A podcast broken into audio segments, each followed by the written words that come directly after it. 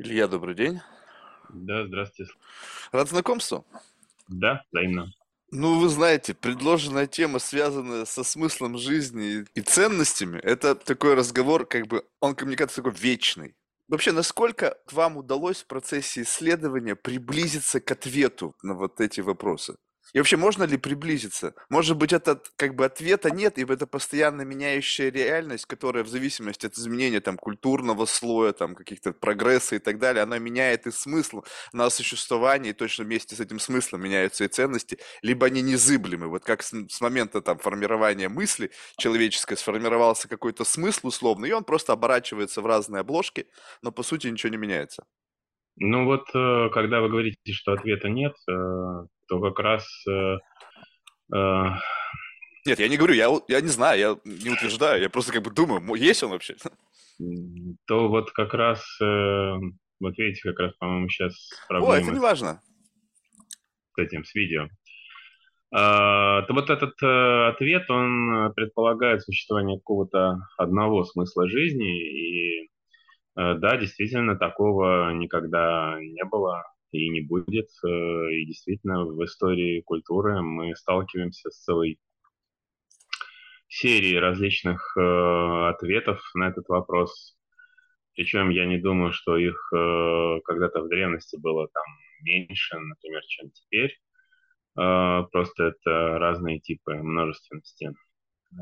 Тогда это было связано с обилием локализованных э, культур, которые не имели возможности взаимодействовать между собой. Теперь это связано с персонализацией общества. Так что в целом мы можем эти смыслы жизни вычитывать э, из истории культуры, классифицировать, сравнивать между собой, пытаться понять какую-то эволюцию. Вот в этом, собственно, задача аксиологии. И есть, э, может быть, вы слышали такой ресурс, он называется «Всемирный обзор ценностей». Э, этот ресурс аккумулирует э, работу аксиологов по всему миру в течение последних уже почти 30 лет. Регулярно такие срезы производятся, и, значит, вот можно наблюдать динамику всех этих явлений. Ну что вот вам вот вам показалось? Вот если, скажем так, вот посмотреть вот на все многообразие, которое там на этом портале было, ну, то есть вы с чем-то сталкивались, что-то, ну вот лично для себя, вот по ощущениям, вот удалось как бы ну, найти такую как бы самую подходящую лично вам смысл? То есть не такой общечеловеческий какой-то размытый, а вот так вот, что как бы вот это, вот это, вот это, такой, угу, вот это, пожалуй, соответствует моему представлению о смысле жизни. Если не секрет, то что это? Я, честно говоря, с несколько иными целями этим занимаюсь. То есть э, мне интересно понять, э, что вот сегодня происходит э, с людьми по всему миру. Мой личный смысл жизни, наверное, в этом и заключается. А, В том, чтобы в этом разбираться, да. Интересно. То есть получается так, но когда вот э, вы движетесь условно, вот как бы как используя это как некое топливо для вот, движения, да, то есть как бы смысл, когда человек обретает смысл жизни, мне кажется, его двигатель какой-то внутренний, он получает какой-то источник энергии, который позволяет ему справляться со сложностями, там, с какими-то неурядицами и так далее. Но вот в этом процессе, то есть вы движетесь своим путем и видите, как бы оцениваете смыслы других людей в том числе. И вот можно ли сказать так, что ну, мы в принципе как бы все движемся к одной цели, только разными как бы путями. То есть как будто бы как бы квинтэссенция нашего жизненного пути, вот эта капелька чего-то, ради чего мы все делаем. Ну, кто-то свое, кто-то там в цирке на арене прыгает, кто-то нефть качает, кто-то там, не знаю, оружие создает, кто-то философией занимается. Но в конечном итоге все ради вот этой вот капельки чего-то. У каждого, нет. который распаковывается как-то одинаково, нет? Я не вижу такого единства, и э, я уже говорил, что множество такого рода установок, э, оно не меняется, не становится их меньше или больше. Понимаете, все дело в том, что э, природа человека, с моей точки зрения, такова, что э, каждый человек, каждое сообщество людей вырабатывает вот цели, которые пытаются в течение там некоторых промежутков времени реализовать и Э, эти цели как раз на основе ценностных установок и идеалов формулируются. Затем, если они не достигаются, то происходит коррекция. И вот э, в отличие от э, эм, целей, скажем, биологических видов, даже очень близких нам, эти цели всегда Э, различны. Э, если, например, ласточки там строят гнезда на протяжении там, последних э, нескольких миллионов лет, ничего не меняя, то мы постоянно обновляем свой опыт, запоминаем какие-то индивидуальные вклады в этот коллективный опыт. И вот это очень важно, что мы аккумулируем индивидуальный опыт. И из этой вот индивидуальности Э, вырастает э, э, все наше целеполагание и все наши ценности. Мы различные. Вот эта уникальность наша, основанная на рациональном выборе нашего поведения, она порождает свободу и творческий характер всей нашей деятельности. Никогда не будет единого человечества, которое бы Э, вырабатывала какую-то единую цель э, и двигалась к этой цели на основании каких-то всеобщих общечеловеческих ценностей. Есть э, общечеловеческая польза, есть какие-то объективные вещи, с которыми приходится считаться, но ценности выражают вот именно уникальность, творческую суть человека, его свободу, и это всегда будет различным для разных регионов, для разных стран, для разных периодов, даже для разных людей. Но можно ли сказать, что вот эти ценности, я сейчас как бы фантазирую, так что если что, вы меня поправляете, я люблю какие-то такие в дебри уходить абсолютно не академические. Вот, но смысл в том, что ценности это условно некий коридор. Ну, то есть, как бы, ценности это такие стены внутри, да, вот, в которые так, вы движетесь. Ценности это идеалы. Э, ценности это идеалы, на основании которых мы создаем культуру.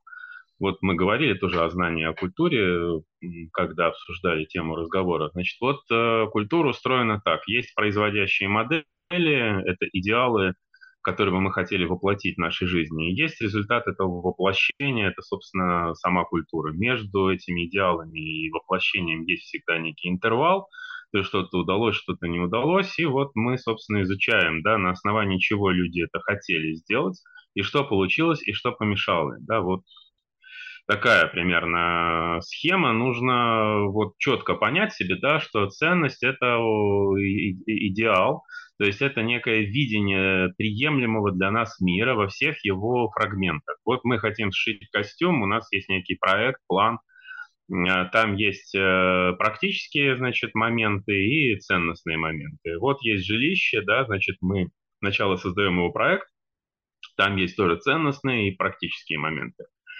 и учитывая их, мы строим жилище. Так происходит во всех сферах культуры. В искусстве, в науке, в идеологии, в религии, в материальном производстве, в социальных проектировании социальных институтов, воспитании человека, формировании человеческой телесности. В общем, вот это э, ценностное предшествование да, проекта, идеала тому, что мы делаем, а, это вот э, то определение ценностей, которое бы я хотел так вот э, предложить э, для операционализации дальнейшей. Да, но можно сказать, что это некий маршрут. Ну, мы скажем так, из пункта А в пункт Д. Скажем, что пункт Б – это вот смысл жизни. Мы как будто бы к нему движемся ну, не понимая сами, каков смысл жизни, но на этом маршруте есть указательные знаки в виде ценностей, которые там сбросьте скорость, увеличьте скорость, здесь нельзя обгонять и так далее, которые как бы делают некий фрейминг. То есть, если ты хочешь доехать, допустим, там из Москвы до Санкт-Петербурга, то ты каждый раз, где будет указана там дорога на Санкт-Петербург, будешь сворачивать в сторону Санкт-Петербурга, потому что у тебя как бы цель туда при, при, при, приехать.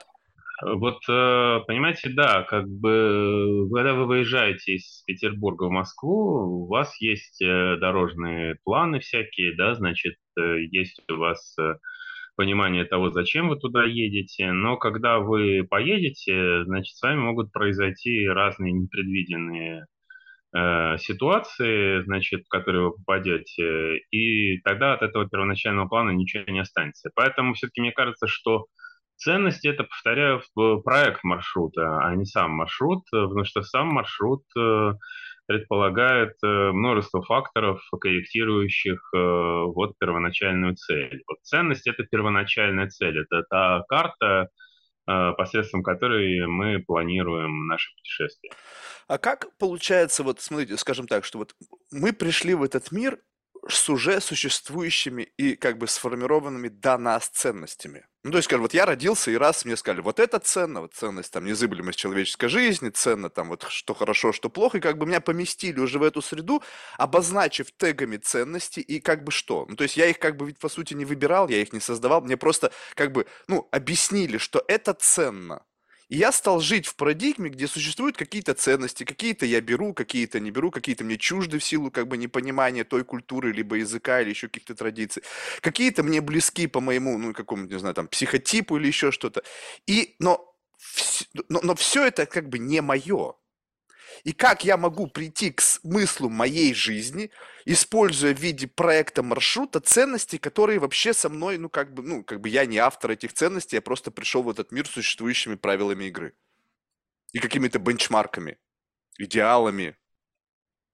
Э, значит, смотрите, вот если мы говорим э, обо всей совокупности наших знаний по истории ценностей, то мы должны противопоставить все-таки два таких крупных исторических периода, которые пережило человечество. Это а, вот период, когда такого рода сомнений, о которых э, вы говорите, было очень мало, и только исключительные личности, значит, дорастали до подобного рода вещей. Вот есть такая одна из первых антропологических книжек, э, это древнее общество Моргана, которое писало в середине XIX века, и на основе этой книжки потом Энгельс да, написал свою знаменитую работу о происхождении семьи, частной собственности и государства. Вот э, Морган э, проводил так называемые лонгитюдные исследования с э, индейцами Северной Америки, жил там в их общинах э, и наблюдал за их э,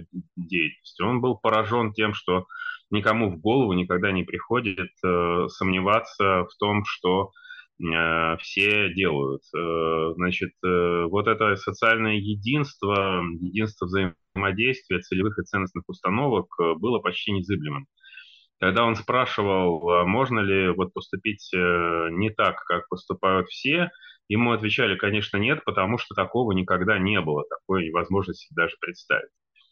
Значит, э, ситуация стала меняться, я так полагаю, уже в эпоху Средневековья, и окончательно европейская э, в, в европейском ренессансе вот сформировалось это наше с вами право выбора ценностных установок. То есть мы рождаемся действительно в определенных социальных условиях, э, и в течение там первых 12-15 э, лет э, до эпохи так называемого нравственного эгоцентризма, как это называют возрастные психологи, мы впитываем вот эти ценности прежде всего нашего окружения, затем мы э, начинаем понимать, что ценности нашего окружения – это один из возможных сценариев нашего поведения. Дальше наше право согласиться с этим, выработать свой, поменять его на какой-то другой, потому что таких ресурсов ценностных э, в мире много. И, значит, э, мы благодаря обилию информации, возможности путешествовать, видим, что у нас есть реальная возможность поменять тот сценарий, который вот был нам навязан в начале нашего пути.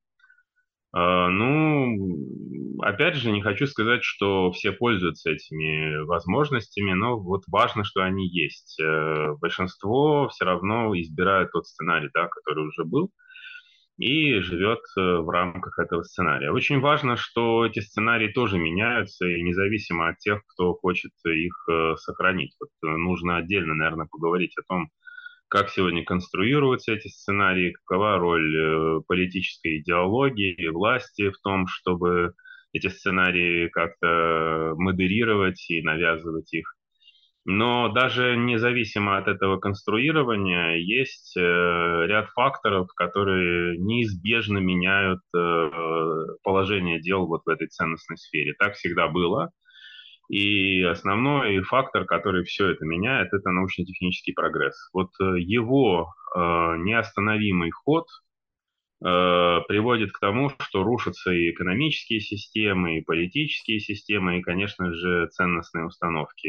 Даже в древности, когда все это происходило очень медленно, мы видим, что именно изобретения, прежде всего в технико-технологической сфере, приводили к существенным сдвигам э, вот в этой сфере духовной. Э, в этом смысле марксизм прав, безусловно.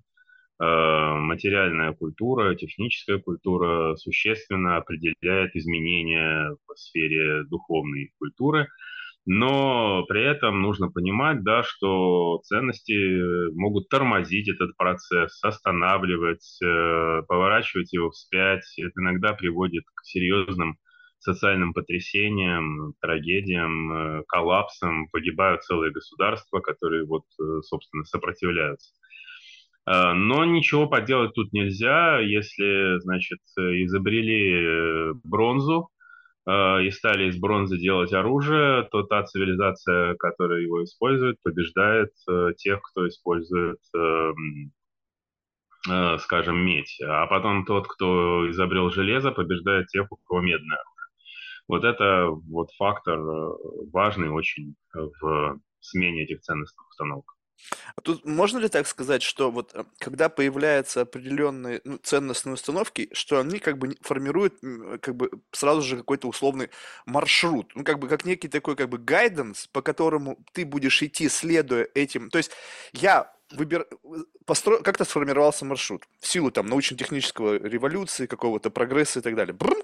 И двигаясь по этому маршруту, следуя тем нормам и ценностям, я буду автоматически получать бенефиты от следования этим маршрутам. И то есть, по сути, это как бы такой как бы дефолтный режим. Я на него встал и просто пошел, не думая, без рефлексии, глубоко, как вот те племена, э, жившие там сколько-то лет назад.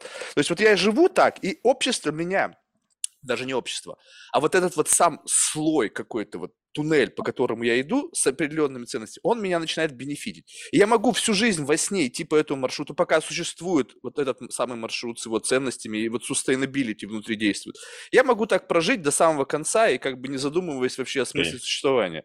Конечно, конечно. Абсолютное большинство людей так и живет. Э, и всегда очень приятно ощущать себя частью большинства, понимать, э, что ты заодно со всеми, даже если то, что делают все, это ужасно и отвратительно, но тот факт, что ты принадлежишь к большинству, э, заставляет тебя закрыть глаза на все эти вещи и чувствовать себя правым хотя бы потому, что таких, как ты, больше. И, конечно, да, этот маршрут, ну, я еще раз хочу подчеркнуть, да, что ценности это все-таки только план маршрута, да, потому что в процессе осуществления этого плана все может очень сильно измениться. Вот.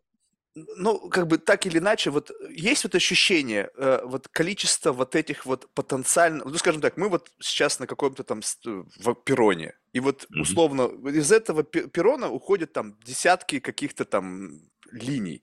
И у каждой этой линии есть свой какой-то маршрут, свои предустановки, свои ценностные ориентиры. То есть я могу заниматься там IT-предпринимательством. Одна система ценностей, взглядов. Ну, понятно, что там есть какая-то прошитая сквозь все эти пути там ценность человеческой жизни, вот более такой высокоуровневый. То есть там какой-то идет градиент, мне кажется, который опускается.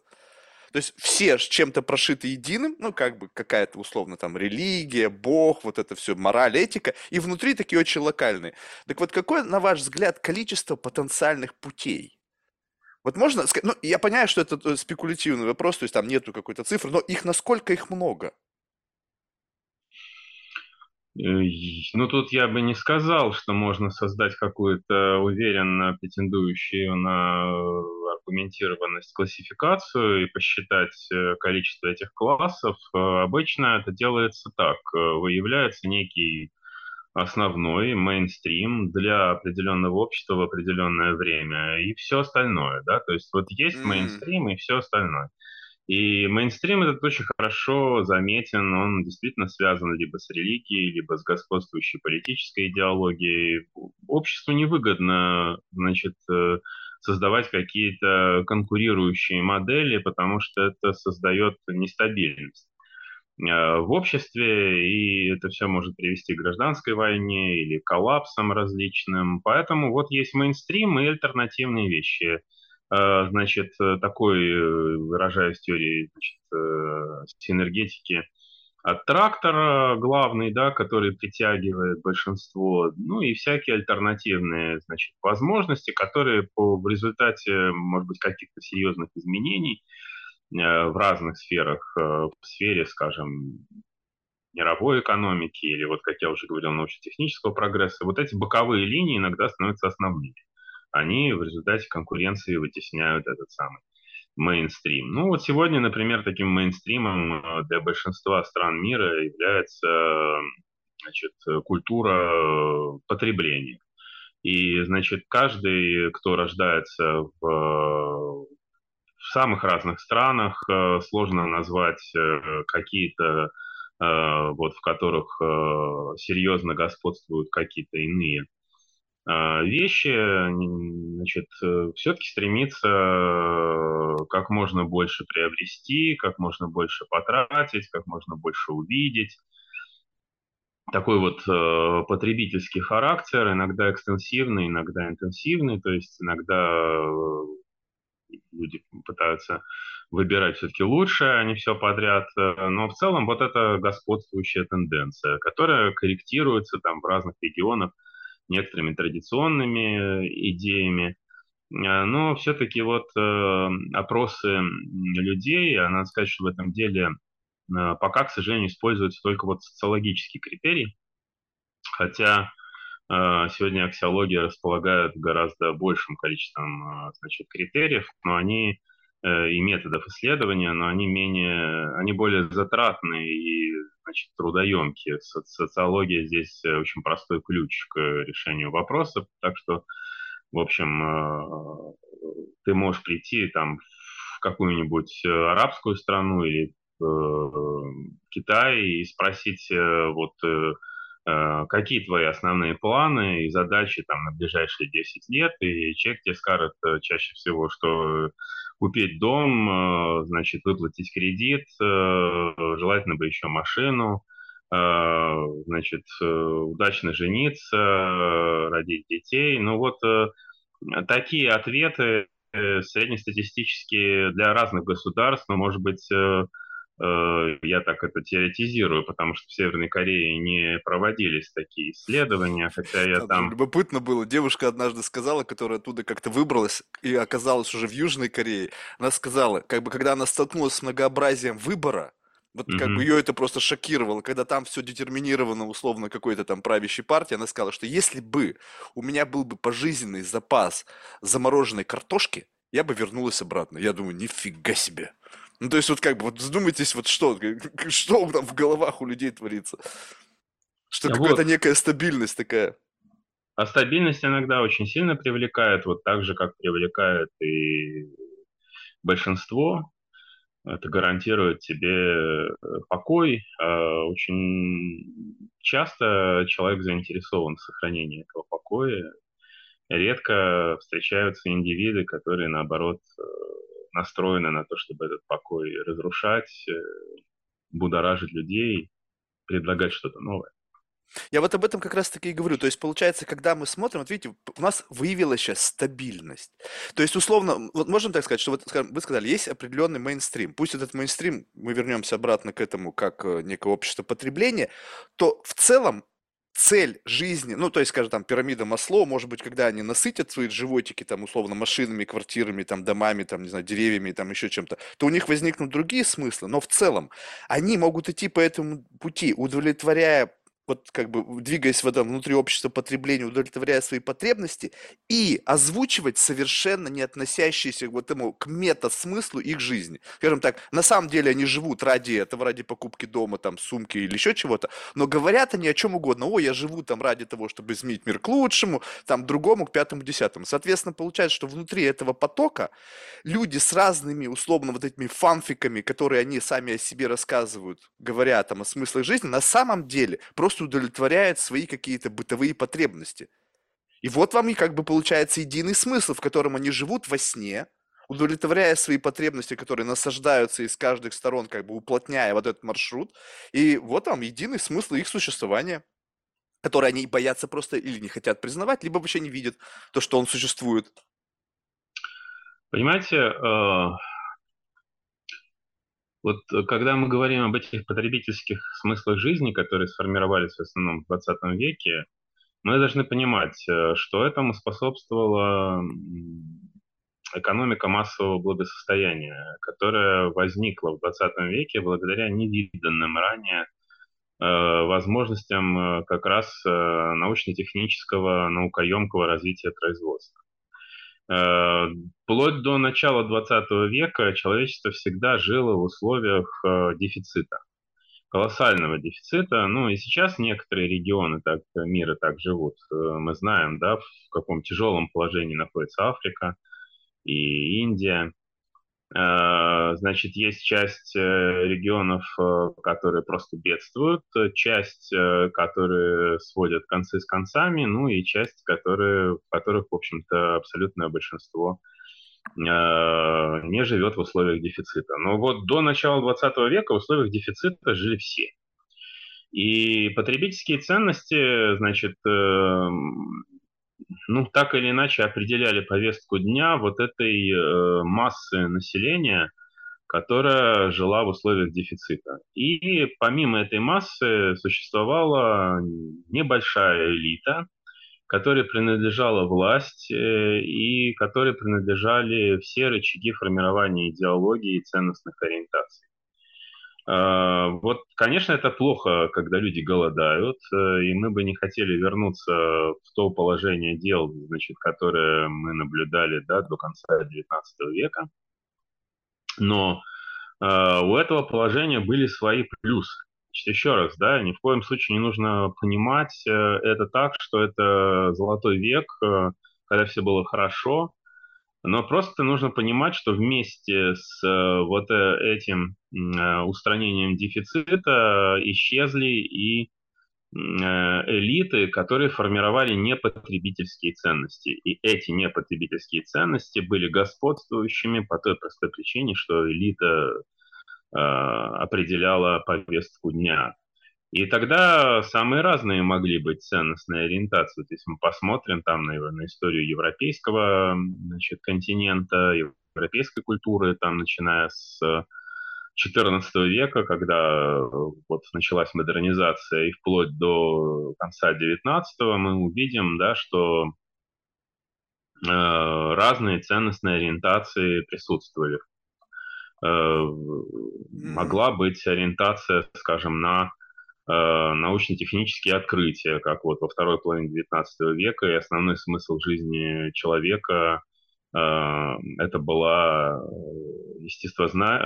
развитие естествознания, инженерных наук. Мы видим это по литературе, по Э, публицистики этого времени. Главное, значит, стать э, ученым, э, главное, да, развивать науку. Это привело вот как раз к тому мощному изменению, вот, которое произошло в начале 20 века. Были периоды, да, когда надо было просвещать народ, создавать философию, которая бы, как эпоху просвещения, которая бы гарантировала равные права, справедливое общество. Были периоды, когда господствовало разочарование, и смыслом жизни становилась поэтическая деятельность, как в первой половине XIX века, когда музыка, поэзия становились целью человеческой деятельности и создание вот этих вот э, а, миров мечты э, было смыслом жизни человека. Но все эти вещи, вот это именно период, когда еще не существовало такой мощной э, наукоемкой производственной базы, которая способна была обеспечить бы всех, э, без исключения людей, э, предметами первой необходимости. И когда это все вот сложилось в первой половине 20 века, мы наблюдаем, да, еще какую-то такую небольшую, не, не очень важную историю противостояние массовой элитарной культур, э, вот, э, о которой пишут разные значит, философы первой половины 20 века, и После Второй мировой войны это противостояние заканчивается, массовая культура побеждает, и массовые ценности потребительские становятся господствующими. Что будет дальше, ну, сложно сказать. Да? Мы видим, что этот э, тип э, жизни, который вот э, стал доминирующим в 20 веке, он довольно опасен тем, что э, провоцирует э, всех нас на истощение ресурсов. Потому что вот этот э, потребительский характер нашей культуры, экономики требует материалов, для того, чтобы создавать продукты, которые нужно потреблять. И мы находимся сегодня, в общем, в довольно плачевном положении в результате этой тенденции. У нас загрязнение окружающей среды зашкаливает, э, нам скоро не будет хватать этих самых материалов, у нас э, демографический рост неконтролируемый продолжает происходить э, в отдельных регионах, где-то он замедляется, где-то растет. Все это следствие вот этих научно-технических революций XIX века. Так что, наверное, возникнет э, какой-то период, э, когда эти ценности будут пересмотрены э, вот в результате коллапса этого проекта. Думаю, что это будет такой трагический период. Его прогнозируют примерно на 50-60-е годы текущего века. Так что, может быть, кто-то из нас, ну, вы, по крайней мере, я надеюсь, доживет э, до этих э, интересных... Хотелось бы, хотелось бы, а? хотелось бы посмотреть. Но вот знаете, что любопытно? Я сейчас буду немножечко циничен. То есть тут нужно сразу же понизить вот э этическую составляющую как бы до минимума. Вот смотрим просто на мир с позиции вот как бы некого голода. Скажем так, что все это в зависимости, когда голодный говорит с сытым. И вот когда ты сыт постоянно, то ты постепенно забываешь, что такое голод. И как будто бы звучит это так, что только сытые коты рождают смыслы. И вот сытые коты родили смысл. Мы перепотребляем. То есть они уже из позиции как бы вот удовлетворения вот этого голода говорят всему миру, тем, которые еще голодают, по сути. Ребята, мы что-то перепотребили, перенаселились, вы свой голод, пожалуйста, забудьте о нем, вы его не будете удовлетворять, вы сразу же перескочите из состояния удовлетворения своих бытовых потребностей к удовлетворению своих каких-то высоконравственных ценностей мы перестанем все потреблять. Ну, то есть, как бы они как бы просят скипануть голодных людей пир и перейти сразу же к какому-то вот гастрономическому опьянению, когда все сидят и как бы мы поели. Вот и получается так, только так это выглядит, потому что, ну а как еще? Ну то есть дайте всем людям перейти вот этот период насыщения, они сами насытятся, вы там пока, ну не знаю, там занимаетесь дальше какими-то ценностями, там, не знаю, растите, но нельзя человеку голодному сказать, что мы как бы тебя не будем кормить.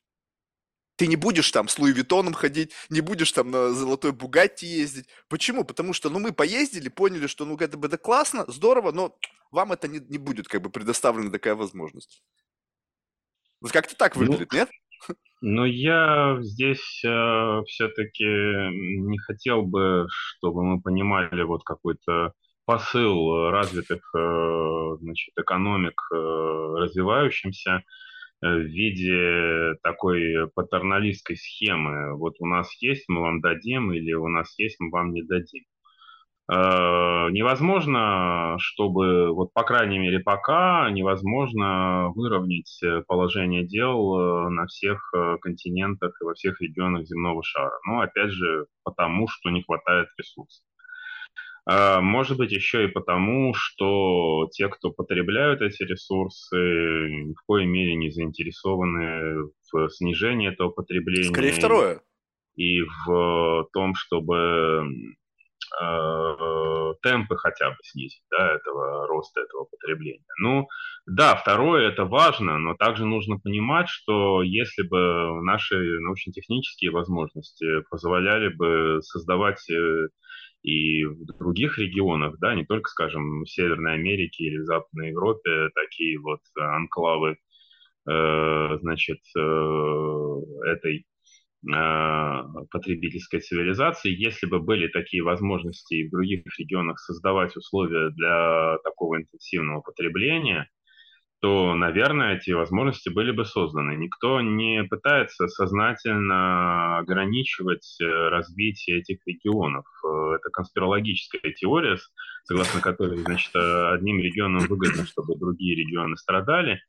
Мне не кажется э, обоснованной. Важно... И вы знаете, тут, мне кажется, извините, что я вас перебиваю, но тут не mm-hmm. то, чтобы они хотят, чтобы они страдали, а просто страдание – это как side effect. Я недавно прочитал книжку, называется она «Cobalt Red» там, в общем, типа, если перевести на русский, что типа, типа как э, там, значит, э, вот этот кобальт э, обогащает э, других людей.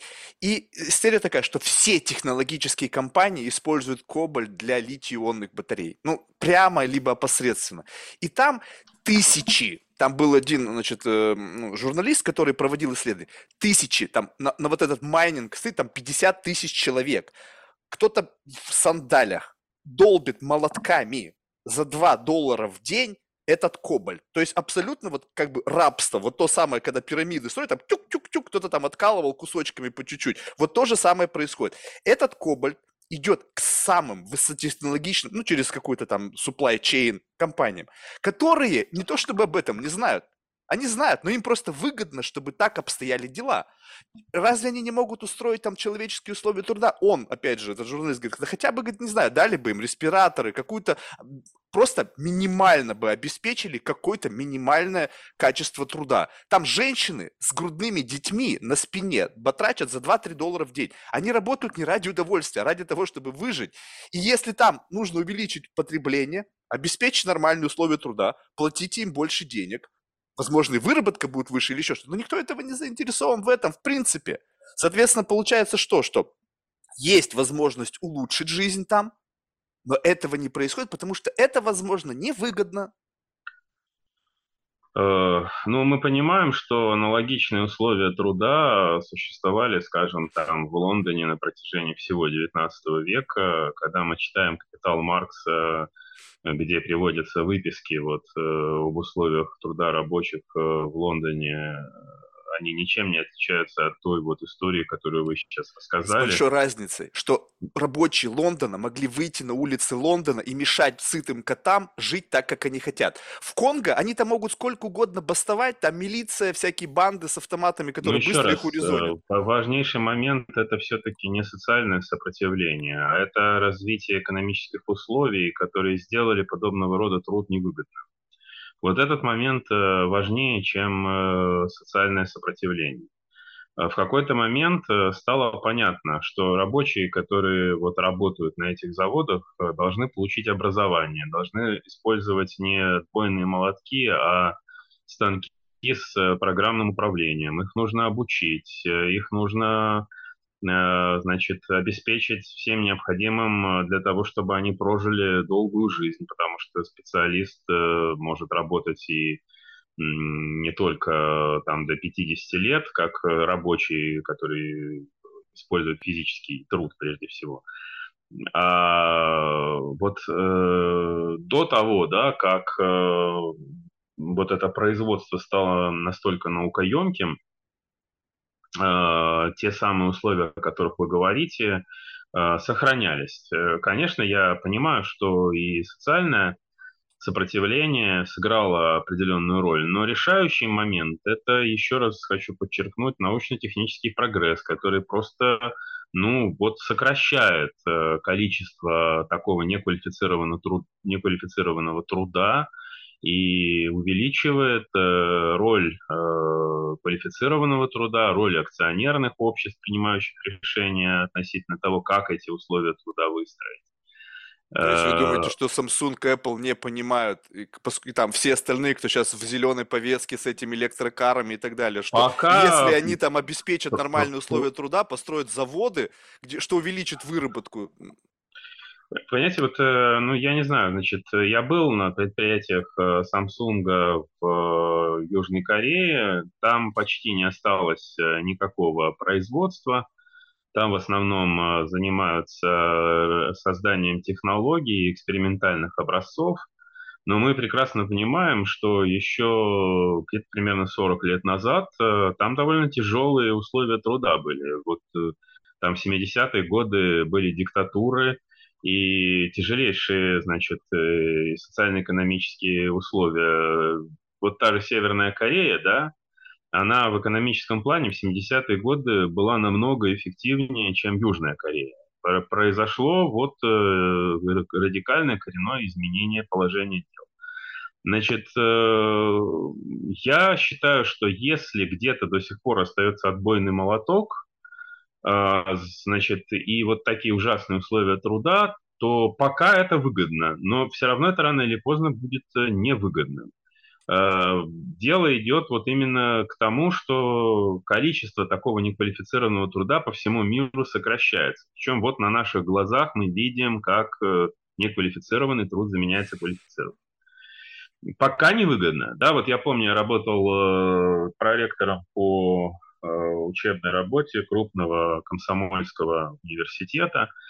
И мы взаимодействовали, это технический был университет с э, различными заводами Дальневосточного региона. И приезжаешь, вот, например, на э, предприятие, производящее самолеты, истребители да, последнего поколения. Там все как э, в операционной. Люди в белых халатах, и точность, значит,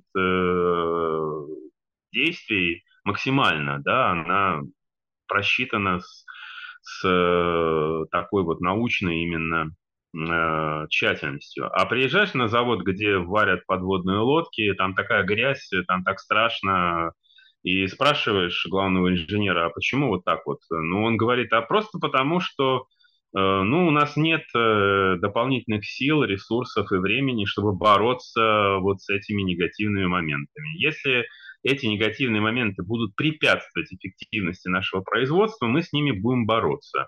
А пока мы можем это просто терпеть. Но мы знаем, как строились самолеты э, еще 20-30 лет назад. Они были в таком же грязном да, производстве, как и сейчас подводные лодки. Причем, если мы с вами поедем куда-нибудь на верфи в Соединенные Штаты Америки, где строятся подводные лодки крупные корабли, там тоже такая же страшная грязь. И пока не выгодно с этим бороться. Но будет выгодно в какое-то ближайшее время, потому что вот тенденция такова. Тогда получается, все, всем в нашей жизни руководствует выгода. То есть вот, вот ваше, это слово «выгода», она в вашем только что вот разговоре, она фигурировала несколько раз. Выгодно сделаем, выгодно то, выгодно то. А то, что в момент того, когда невыгодно мне, как какому-то бенефициару того или иного процесса, а от этого там страдают люди, там еще что-то, это вообще совершенно не принципиально. Еще раз хочу подчеркнуть, э, что эта ситуация сложилась в 20 веке когда произошло вот это резкое, значит, увеличение вот той самой выгоды как э, системообразующего фактора человеческого поведения. Э, в средние века, значит, э, дело шло не о выгоде, а о спасении души. Это был действительно основной принцип поведения людей. Можно было совершать крайне невыгодные поступки, ну, например, взять и отправить все, все, все европейское, значит, э, мужское население в крестовый поход, э, не очень понимая, да, в каких условиях придется воевать, кто там погибнет, кто выживет, не очень понимая, зачем нужны эти территории, как их сохранить.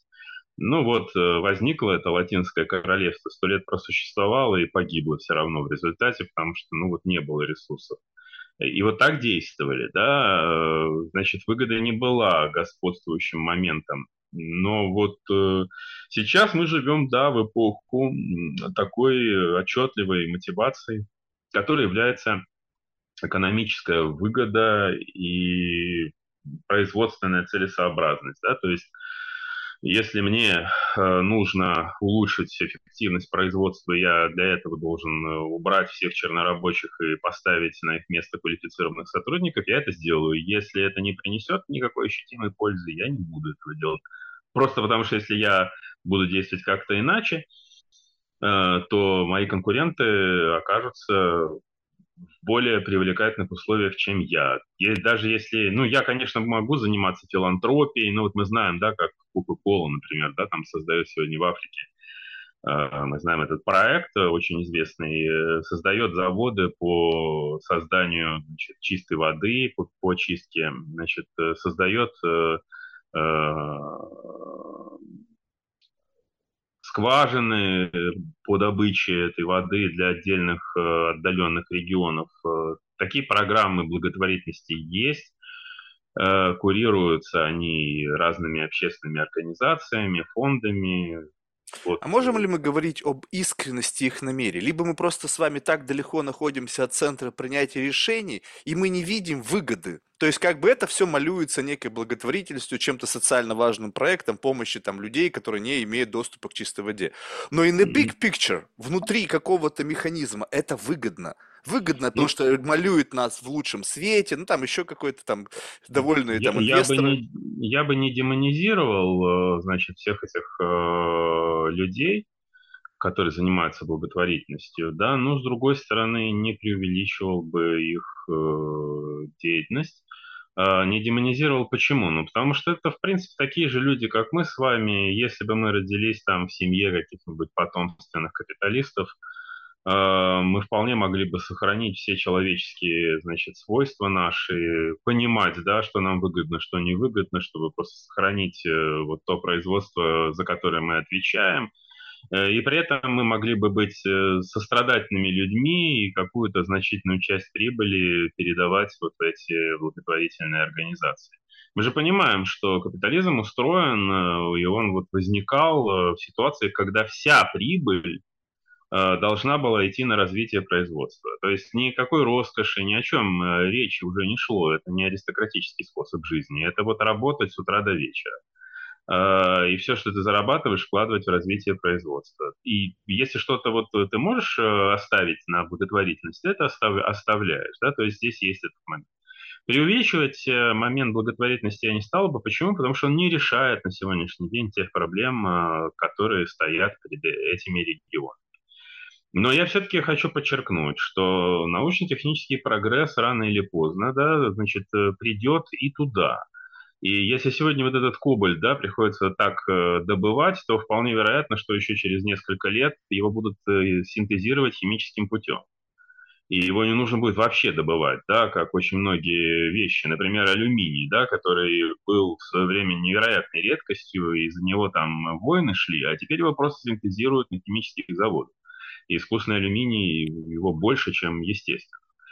Э, Вот, э, поэтому, если не произойдет вот э, коллапса, который прогнозируют разные футурологи, например, Мюнхенский университет имени Макса Планка, который занимается прогнозированием экологических проблем, их усугубления, да, они прямо говорят, что к 60-м годам вот произойдет коллапс, и уже ситуация необратимая. То есть даже если бы сейчас все собрались и что-то бы вот стали делать, чтобы это предотвратить, все ничего не получится. Это такой пессимистический сценарий. Но я допускаю, что, может быть, что-то мы придумаем и не доведем дело до вот этой развязки. И вот если мы не э, погибнем, да, в этих вот э, условиях, э, не загрязним среду настолько, что в ней невозможно будет выжить, не истощим ресурсы настолько, да, чтобы не вызвать массовый голод и вымирание, то очевидно, что мы должны будем рано или поздно прийти вот со всей этой высокотехнологичной цивилизацией во все, без исключения, регионы мира, и там что-то произойдет. Э, произойдет какое-то улучшение условий жизни людей. А как вы относитесь к, к таким, ну, может быть, опять несколько циничным э, э, утверждениям отдельных индивидуумов, что вот эта вот зеленая вся история– это просто новая религия со своими апокалипсисами, со своими вестниками апокалипсиса, своими там, не знаю, там еще чем-то. Ну, то есть я понимаю, что у этого есть какое-то научное обоснование, длина которого 100 лет или сколько там. Но в целом мы как бы, ну, абсолютно как бы вот пшик какой-то, вот наша вся технологичная революция на эволюционном пути Земли. И это не безосновательное утверждение. Теперь очень хорошо продается. Вводятся какие-то там налоги карбоновые, там как-то предприятия. То есть польза у этого, безусловно, есть. Ну, как бы, как бы очевидно, там эмиссия уменьшилась, все здорово, мы молодцы. Но в целом, опять же, думается о неком благе всего человечества, либо если я построил храм, и теперь у этого храма много прихожан, которые каждый приносит по пятаку, то моя церковь станет богатой и влиятельной. И все опять как будто бы упирается в некое тщеславие, желание получить власть и как бы управлять народом и так далее. Либо же там вот такие вот прямо, как это сказать, э, ну, самые чистые настроения. Ну и, конечно, первое. Я полностью с вами согласен. Не было еще ни одной благой идеи, которая не была бы монетизирована и превращена в политическую идеологию, которая создается с целью прихода к власти и перераспределения ресурсов. Все экологич... Вся экологическая проблематика политизирована, и на ней паразитируют э, уже очень серьезные политические игроки, существует огромное количество всяких зеленых партий, попавших э, в парламент, э, и, ну, на самом деле они мало что делают для, значит, улучшения ситуации, гораздо больше они заинтересованы в сохранении вот этих своих мест в парламенте. Но, с другой стороны, в общем, это неизбежный процесс, нужно это понимать, с этим бессмысленно бороться. Нужно, ну вот, развивать какие-то альтернативные критические площадки, на которых обсуждается эта экологическая проблематика, она иногда вот, приобретает какой-то совершенно мифологизированный, зашкаливающий по своему отрицательному потенциалу характер. И происходит э, то, что происходило там во времена, опять же, начала 19 века, когда лудиты разбивали станки. Говорили, значит, э, станки вот э, пришли, а, нам, а у нас теперь работы нет. Так вот и сегодня, да, например, слышишь иногда, что давайте прекратим производство генно-модифицированных продуктов. Ну, это невозможно сделать. Э, во-первых, потому что, в общем, в значительной степени они безвредны, и все опыты с э, проверкой их вредности ничего не, не дают. А, во-вторых, ну, если мы откажемся от этого, ну, мы умрем от голода. Просто нас так много, что без этой технологии уже не обойтись. И да, действительно, иногда ну, приходится чем-то жертвовать. Э, что-то вот погибает и вымирает э, в результате деятельности человека. Неизбежный процесс, надо этому противостоять, э, но понимать, да, что это противостояние имеет разумные границы. Ну вот а так вот... бы я ответил.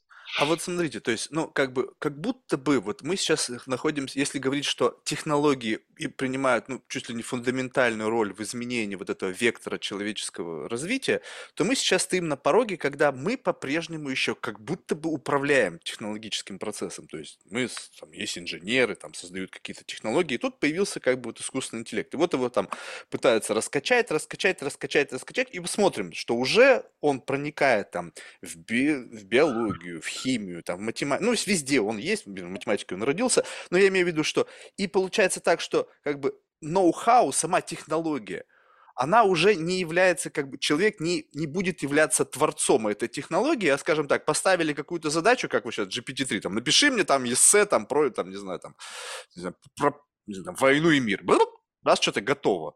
И я, допустим, прихожу и говорю, так, создай мне, допустим, какой-нибудь материал, который там крепче там чего-нибудь, и ну, более развитый искусственный интеллект, там, бум, выдает тебе, и автоматически это создается на каком-то заводе и так далее. Таким образом, получается, что кто будет определять вектор развития? Ведь уже, по сути, даже несмотря на то, что я вроде бы как бы инициировал создание какого-то материала, который необходим, но как я понял это? Потому что в моей системе, там, где вот какие-то бесконечное количество дашбордов, там, у руководителя компании, он говорит, так, вот там нас просели там продажи, все на основании, опять же, как бы фидбэка этого искусственного интеллекта, который говорит мне, что мне нужно уме, уме, увеличить там продажи в этом районе, нужно снизить себестоимость, для снижения себестоимости мне нужно изменить материал, либо там какую-то логистическую цепочку. То есть мы уже в какой-то мере теряем контроль над развитием вот, технологическим. Потому что то решение, которое мы принимаем, они принимаются на основании фидбэка каких-то алгоритмов, которые как бы управляют процессом развития. Так не кажется ли, что еще если дальше это пойдет, то мы просто уже как бы думая, что мы по-прежнему управляем, а на самом деле вот так все изменилось, и ты просто как бы тупо держишься за руль и нажимаешь на педали, как бы создавая некую видимость пути. А на самом деле, как бы, ну, машина движется сама. Ну, э, пока еще искусственный интеллект, э, значит, естественный интеллект не заменил, а, вот, и мы на пороге этих изменений, вот, о которых вы говорите. Но что касается того, что мы давно уже не управляем логикой процесса, то это даже и без искусственного, без искусственного интеллекта очевидно. Где-то начиная со второй половины 20 века технологические процессы приобрели характер такого вот лавинообразного движения, которое захватило человечество, и они требуют расширения производства, они требуют значит, продолжения вот всяких разных разработок э, полезных ископаемых, они требуют э, роста загрязнения окружающей среды. И, ну, вот когда там, допустим, принимался Киотский протокол э, по ограничениям выбросов, то ведь многие даже развитые страны отказались его подписывать на том основании, что производство невозможно уже остановить. Если это сделать, да, то вот мы столкнемся с коллапсом еще более страшным. Именно поэтому вот тот же Мюнхенский университет Макса Планка не прогнозирует ничего хорошего. То есть вот э, уровень этого массового потребления, он должен не просто сохраняться, а расти. И с этим пока никто не, не понял, э, вот как быть. Э, все просто вовлечены в этот самоубийственный процесс, э, и даже понимая, к чему это приведет, действуют вот именно так. Ну, я уже говорил, да, что мы можем пытаться как-то это остановить, но вот вряд ли получится. Должна быть выработана какая-то именно вот в недрах научно-технической работы, схема не противопоставления вот этого э, процесса да, остановки, а какого-то значит, регулирования его развития в противоположном направлении, в направлении сохранения окружающей среды и ресурсов.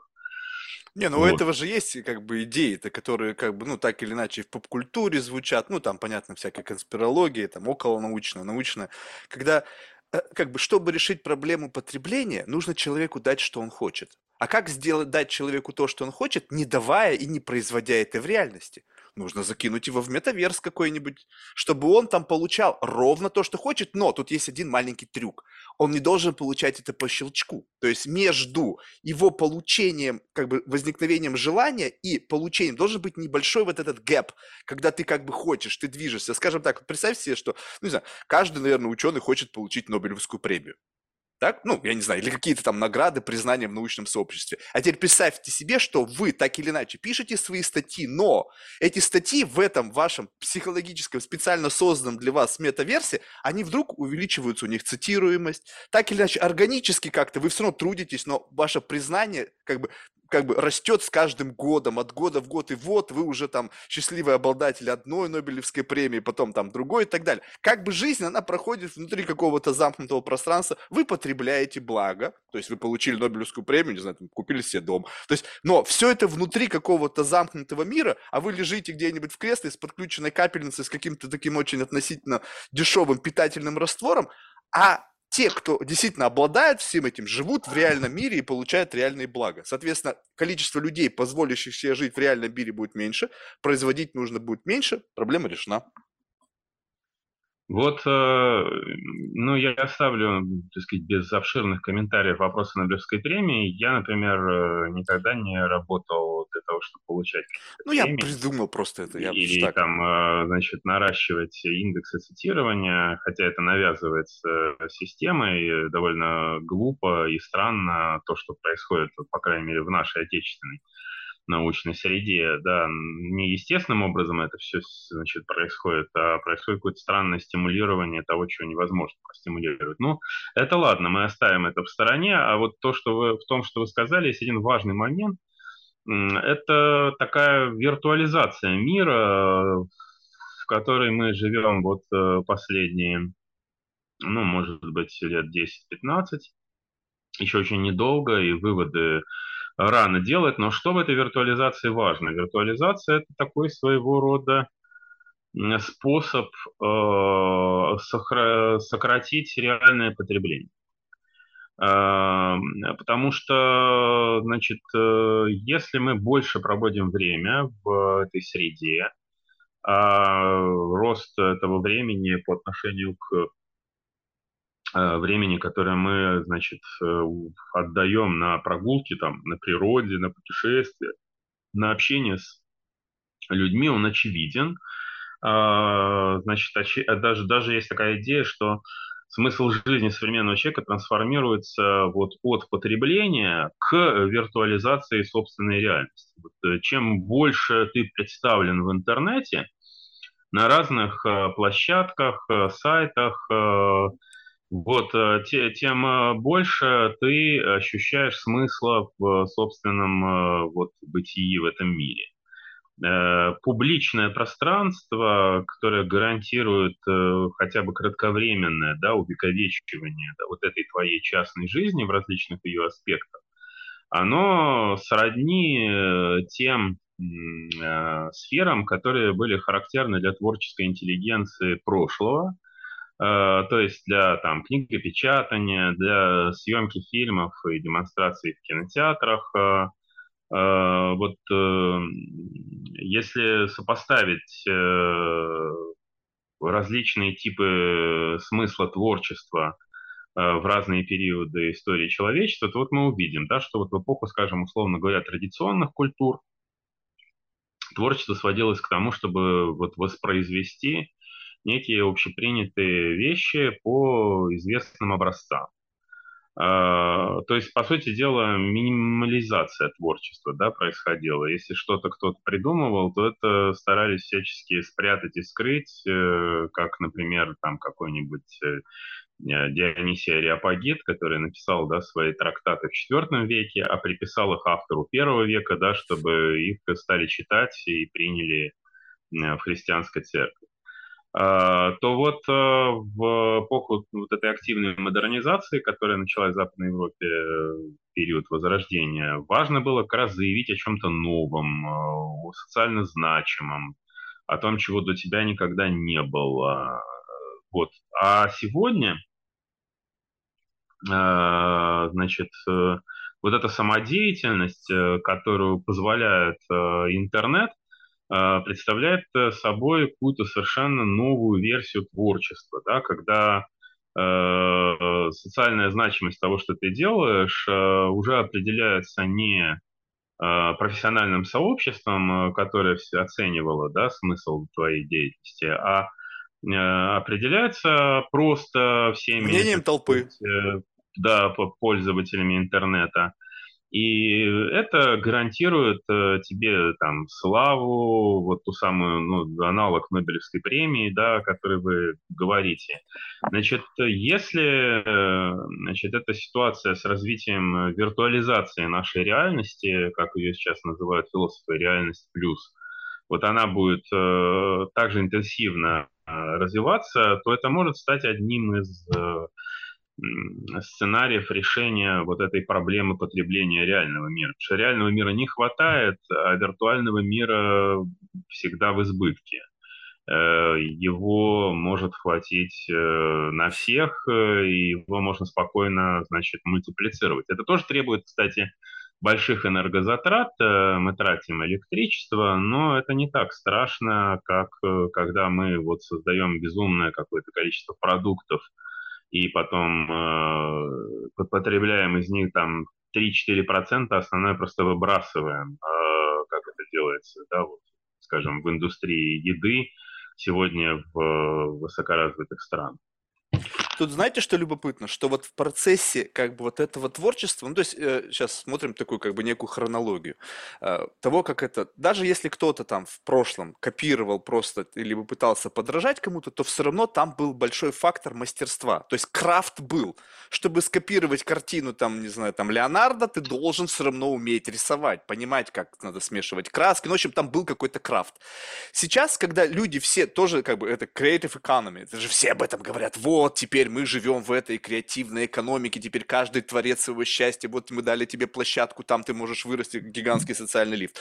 Но при всем при этом людям дают еще и вот этот шорткат, когда теперь все эти там искусственные нейронные сети, они создают. Я тут недавно наткнулся на что-то, человек гордился тем, он, значит, это в какой-то там э, text-to-image какой-то там опять нейронки, типа, смотрите, какую картину я создал.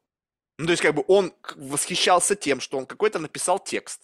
Этот текст сгенерировал какую-то картинку, и картинка действительно прикольная, такая, знаете, как из комиксов. То есть, как бы для этого в предыдущие поколения нужно было обладать навыком какого-то там, не знаю, графического дизайна, и там в 3D какой-то там, не знаю, системе работать, там, не знаю, стилусом что-то там вводить. То есть, у этого был какой-то крафт. Теперь, в принципе, человек может быть автором этого изображения, поскольку, ну, по факту он его автор, но он создается руками руками некого алгоритма, который, получается, что дает мне возможность быть активным участником вот этой creative economy, то есть вбрасывать какой-то кон- контент в вот это какое-то пространство, где может кто-то там проголосовать за меня там лайком или там еще чем-то, но я вообще как бы ничего для этого не сделал. Ну, то есть, условно говорят, вот, сейчас родится целое поколение людей, которые смогут правильно писать как бы запросы для формирования этого имиджа. Я говорю, ну, ребят, ну, come on, ну, о чем вы говорите? Ну, куда проще научиться это делать, нежели научиться рисовать в графическом там каком-то интерфейсе. Ну, то есть мы, мы упрощаем, упрощаем, упрощаем, упрощаем, и в конечном итоге вот эта виртуализация, мне кажется, она э, как бы, э, ну, от нее никуда не деться. Ну, то есть, когда уже на уровне, как бы в некоторых местах там для приема на работу требуют там, покажите там ваши там социальные сети, мы хотим на них посмотреть, какие у вас коннекшены, какие-то цифровые паспорта, там какие-то, в общем, полностью э, как бы виртуализация меня. И такое ощущение возникает, что вот есть условно как бы я в ее в реальном мире, ну какая-то биологическая оболочка, и есть условно клон меня в виртуальном пространстве, такой некий прозрачный. И происходит постепенное переливание из одного сосуда в другой.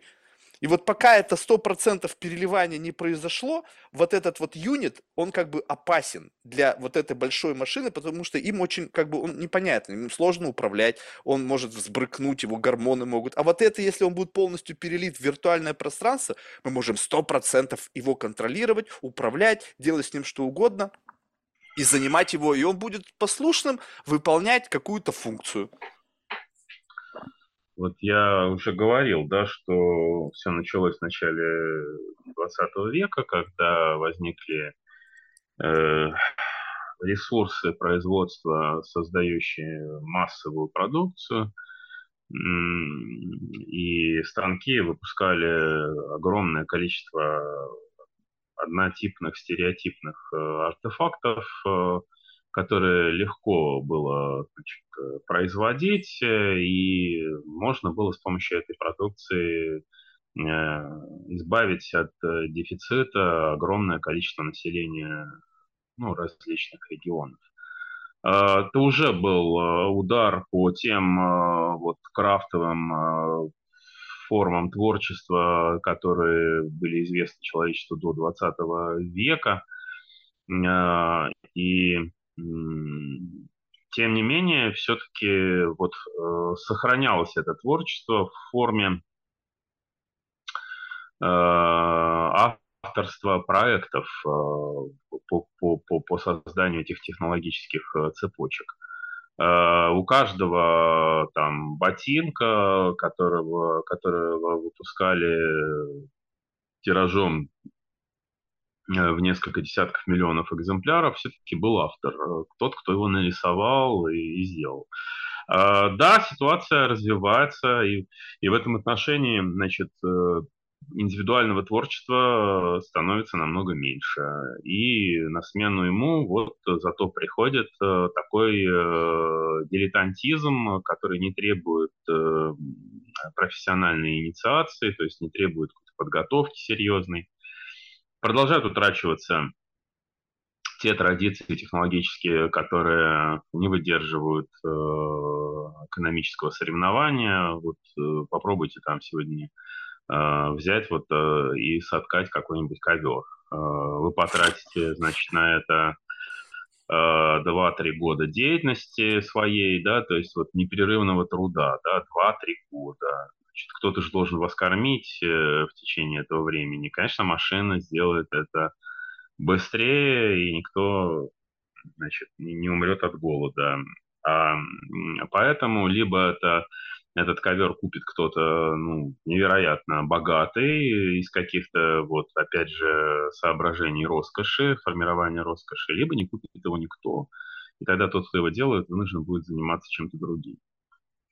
Неизбежный действительно процесс э, сокращения творчества, увеличения дилетантизма, упрощения значит, всех технологических процессов. Ну и да, мы на пороге мощнейшей революции в системах управления э, всем нашим производством, экономикой и прочими сферами жизни, потому что ну, искусственный интеллект э, это довольно серьезная перспектива.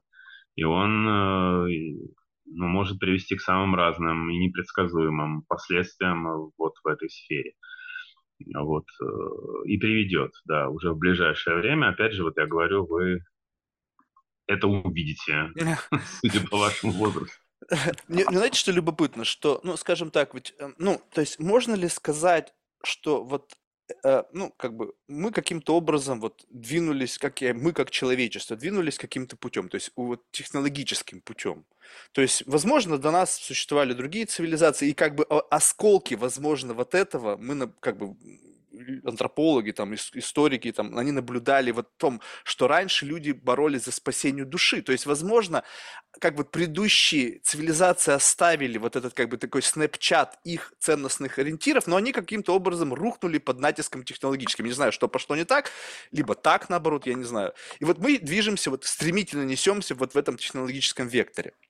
Так вот, сам факт того, что вот как бы как вот предположить, вот даже ну, попытаться себе представить вот эту вот эволюцию ценностей под воздействием технологий. То есть да, вы сказали, что вот там была медь, там появилось железо, там бронза, и вот как бы это все, она давала некое преимущество той или иной обладающей этой технологией группе людей. Но когда технологии сами по себе как бы они уже как будто бы вот, ну, сами по себе вдруг, они не принадлежат человеку. Ну, то есть как бы как будто бы условно принадлежат, я сейчас выключу эти сервера, и как бы все, и вот, пожалуйста, Google, я его сам отключил Google. Ну, то есть я не знаю там, как это можно. Но вот когда они развиваются сами по себе, уже без участия человека, когда вот цели внутри системы ставит сама система, то наша роль как человечество, она к чему сводится тогда? Ну, то есть, как бы что, мы просто будем как бы вот на, на обеспечении находиться это некого искусственного интеллекта, который о нас позаботится – и мы просто как бы вот такие вот будем, ну, как бы в колыбели вот э, как бы получать какие-то там, не знаю, блага от этой жизни, которые будут создаваться.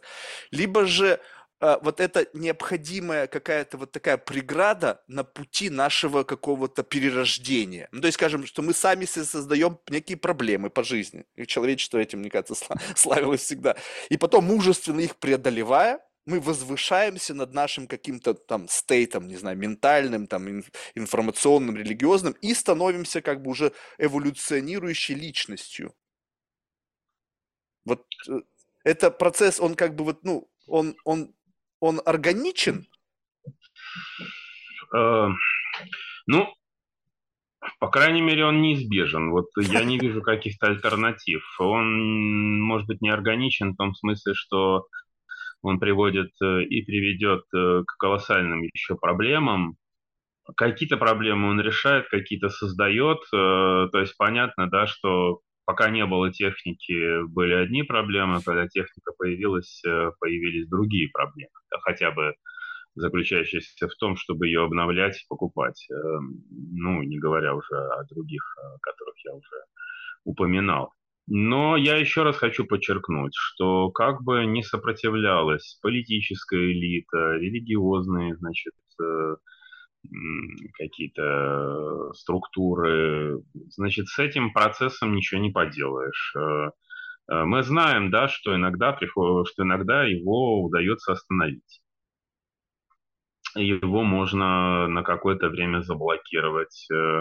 Вот как, например, это произошло в эпоху эллинизма, когда вот э, была уничтожена античная греческая цивилизация с очень мощным вот таким потенциалом научно-техническим, да, ну вот э, представьте себе, что в третьем, э, во втором веке уже существовали значит, технические возможности для создания паровых машин, и если бы эти паровые машины просто можно было установить на какие-то движущиеся средства, то появились бы автомобили, пароходы. Такая возможность во втором веке точно существовала, когда не только чертежи этих паровых машин, но и первые образцы были изготовлены. Но процесс э, был остановлен, это изобретение, значит, не сыграло никакой роли в истории человечества, значит, э, и мы видим, да, что можно как-то приостановить, э, но не затормозить это окончательно и не повернуть вспять. Все равно мы видим, что вся история человечества заключается в том, что наращивается количество индивидуально значимого опыта. Этот опыт передается из одного региона в другой. На основании этой передачи происходят э, так или иначе процессы глобализации, потому что даже вот э, средневековые культуры, скажем, христианское средневековье или там исламское или буддийское, это уже глобализированная культура. Вот э, посмотрите, что такое, скажем, европейское средневековье. Это синтез э, различных культурных традиций. Это ближневосточная религия, которая была заимствована, это колоссальная античная художественно-научная культура, и это собственные, значит, э, традиционные представления о мире, которые Э, там вызревали с, со времен архаики у европейских народов. Точно так же ислам – это э, арабская, значит, э, религия, это различные тюркские традиции, это персидское наследство, это тоже целый плавильный котел, вот это и есть глобализация. Мировые религии, да, это первая версия глобализации, которая вот в форме именно средневековья да, возникла, ну а потом уже ее следующая волна. Этот процесс, он, в общем, э, конечно, неизбежен, и в его основе лежит научно-техническое э, развитие. Э, поэтому вот отвечая на вопрос о том, органично это или не органично, ну, еще раз, да, хочу подчеркнуть, что это, конечно, не решает всех наших проблем, больше создает их, да, чем решает, но э, неизбежно это. И мы всю историю человечества это видим. В протяжении разных э, ее периодов, в разной форме мы видим одно и то же сопротивляется значит, ценностная система, которая вот установлена и которая стремится стабилизировать положение дел, но неизбежно рушится под воздействием научно-технического прогресса. Да, вот это, ну, как бы игра сил, да, с одной стороны, ценностной ориентации, которые стремятся зафиксировать статус-кво, а с другой стороны научно-технический прогресс, который это постоянно разрушает, да, и вынуждает э, по-другому строить и общество, и культуру, и политические институты, и вот э, в этом взаимодействии всегда побеждает научно-технический прогресс. А тут вот если любопытно, вот если посмотреть вот на эту эстафету знаний, ну то есть как бы вот она когда-то была запущена и там люди передавали некую такую эстафетную научную палочку. И вот в момент, когда, значит, человек, ну, как бы будущих поколений там обретал эту палочку научную, он, ему как бы еще и указывали направление, как бы вот, вот тебе знание, светоч знаний, беги там. Ну, понятно, что он мог, может сбиться с пути и так далее. А теперь, когда смотришь на новые поколения, которые как бы смотрят на вот эту эстафетную палочку, говорят, а зачем мне это знать? Ведь есть Google, то есть, если у меня в жизни возникнет ситуация, в которой мне потребуется вот это знание, то я пойду и посмотрю. И он как бы говорит, я так побегу налегке, с телефоном, ну или там с каким-то условно гаджетом. И получается, но если ты не бежишь с, как бы вот с этой эстафетной палочкой, которая представляет себе некую как бы систему обработки вот этого тебя на бегу, ну, то есть, как бы, если ты бежишь, и у тебя нету там понимания, как ориентироваться по звездам, значит, примитивно говорю, там нету понимания вообще, как, как можно вообще что-либо менять, как разжечь костер, ну, в общем, какие-то вот такие знания, которые раньше передавались из поколения в поколение. Религия. Вот кто сейчас, вот не радикальный, вот молодежь, сейчас не говорю о ней, а вот просто, как говорится, сколько вот поколение, не знаю, там 15, там 16 лет глубоко понимают какие-то религиозные смыслы. Сейчас не принципиально какая конфессия. Единственный фактор только если вот какая-то не очень ортодоксальная семья, которая могла по-прежнему внутри семьи как бы навязывать, ну, в хорошем смысле, прививать, да, какие-то культурные особенности, религиозные какие-то там, не знаю, взгляды и так далее, то получается, что как бы не, не, мне это не надо, я не хочу это знать, потому что это меня перегружает, плюс у меня еще attention spam очень маленький, там 15 секунд или сколько там тиктоковый, то я побегу как-то так. И получается, что в какой-то момент эта эстафетная палочка может перестать передаваться. И эстафета знаний, она как бы будет такая мета-эстафета, да, то есть как бы они, как бы, эти, эти знания, они множатся, безусловно, но где-то в каком-то виртуальном пространстве, и мы просто к ним можем подключаться по желанию. Но, допустим, как я могу подключиться к чему-то, не зная, что и где искать? Ну, то есть, как бы вот, ну, Каков, каков у меня ответ? То есть я буду сталкиваться с какой-то проблемой.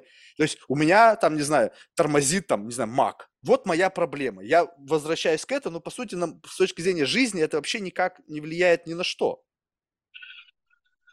Вот э, этот момент очень важный. Я, отвечая на вот эту реплику, хотел бы вот что подчеркнуть что все-таки до сих пор э, научно-технический прогресс продолжает осуществляться э, такими субъектами, как э, научные коллективы, и роль подготовки специалистов для таких научных коллективов сохраняется на очень высоком уровне. Значит, здесь опять же, да, я хочу вспомнить про железо и бронзу. А, можно заимствовать и копировать что-то э, для того, чтобы решить какие-то э, задачи да, текущего порядка. Но ты всегда в, в этой ситуации будешь в, про, в проигрышном а, положении. Ты всегда будешь э, вот ждать от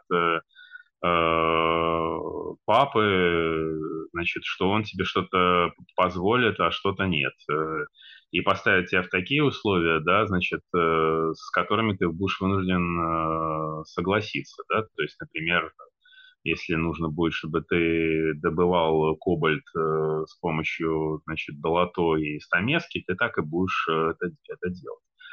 Э, вот э, есть, знаете, такие вот оазисы современной цивилизации, типа там Объединенных Арабских Эмиратов или Катара, ты когда туда приезжаешь, видишь там а, всю вот эту э, внешнюю фурнитуру западноевропейских э, североамериканских цивилизаций. Э, там есть и здравоохранение, значит, более или менее, да, высокоразвитое, и образовательные учреждения, значит, а, ну, многие атрибуты современной цивилизации. А внутри там продолжает сохраняться и доминировать значит, исламская система ценностей с представлениями прямо противоположными, значит, э, всей той ценностной системе, которая создала вот этот э, мир внешних атрибутов, которые они используют. Они не понимают, что, значит, они находятся в глубочайшей зависимости от Э, западноевропейских цивилизаций, которые покупают их нефть и позволяют на эти деньги, значит, э, вот это, вот это все копировать, да, копировать. Э, они не понимают, что в случае отказа от использования углеводородов такой отказ может произойти, что ли, в любую минуту. Их ждет какой-то просто ужасный коллапс. Ужасный, страшный вот коллапс. Поэтому когда кто-то говорит э, о том, что э, необходимо как-то, значит, вот э, противопоставлять наши традиционные ценности вот всем этим, значит, ценностям, которые вызвали к жизни современный тип цивилизации, значит, я, во-первых, да, хочу сказать, что традиционные ценности не вечны, они характерны именно для какой-то определенной традиции. У всякой традиции есть начало и конец. И если мы говорим да, о том, что мы хотим сохранять какие-то традиционные ценности, значит, мы говорим о том, что мы хотим противопоставить какие-то ценности прошлого тем ценностям, которые вызвали к жизни доминирующий тип цивилизации сегодня. Мы за, заранее оказываемся в проигрышном э, положении. Мы можем э, какое-то время, вот как э, жители Арабских Эмиратов, чувствовать себя комфортно в такой ситуации. Вот. Но э, нам никто не гарантирует, да, что мы выдержим эту конкуренцию. Скорее наоборот, э, мы обречены в этих условиях. Значит, я не говорю, что нам надо там разрушать какие-то собственные представления о мире, стараться копировать чужие, но нельзя находиться в стороне от э, вот этих э, фундаментальных процессов. Э, необходимо вовлекаться в самый серьезный, самым серьезным образом в конкуренцию, прежде всего научно-технического характера, для того, чтобы вот э, просто не быть превращенными в периферию собственно, мы уже превращены там в периферию, да, но надо как-то выбираться из этого положения, потому что, ну, если там, скажем, арабская культура никогда не имела таких э, ресурсов, чтобы выбраться, то у нас были, и мы действительно могли на какой-то момент времени конкурировать э, на этом поле. Э, вот. Ну, а Традиционные ценности это хорошо, да, значит, э, может быть, э, что-то из них э, полезно и важно для нас, но гораздо важнее, значит, выдержать конкуренцию именно в научно-технической сфере.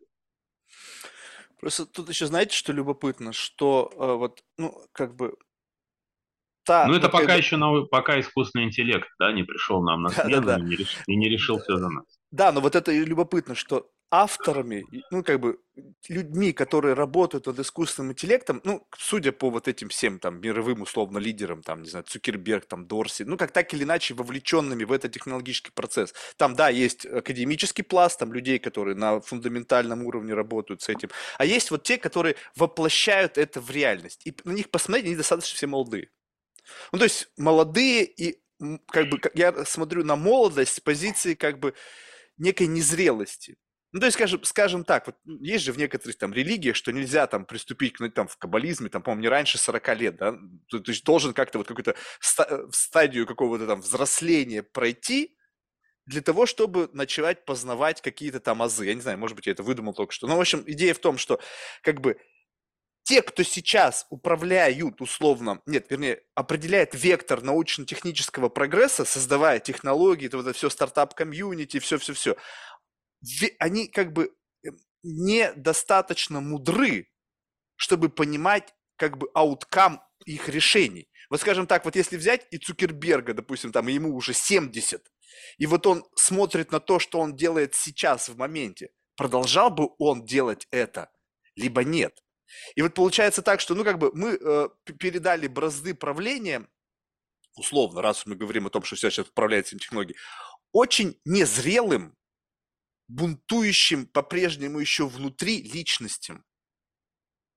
И они создают что-то, вот инкорпорируя свое несовершенство и незрелость в какой-то гигантский механизм, который, по сути, они скоро очень и уже, возможно, в какой-то мере вообще не контролируют.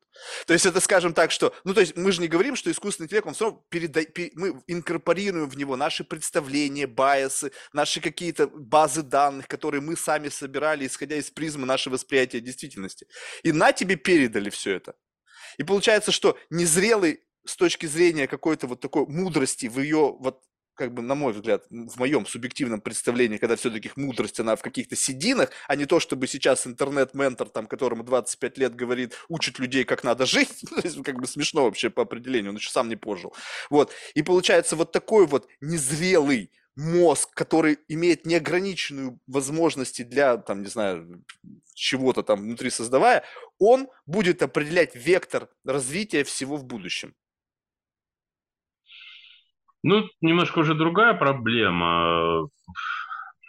Видите, вот если мы посмотрим на историю открытий, когда, в каком возрасте люди их совершали, то я тут не вижу вот э, какого-то преимущества э, зрелости над молодостью или молодости над зрелостью. Я не о самом акте открытия, а о том, что ты смотришь на свое творение и понимаешь, что это.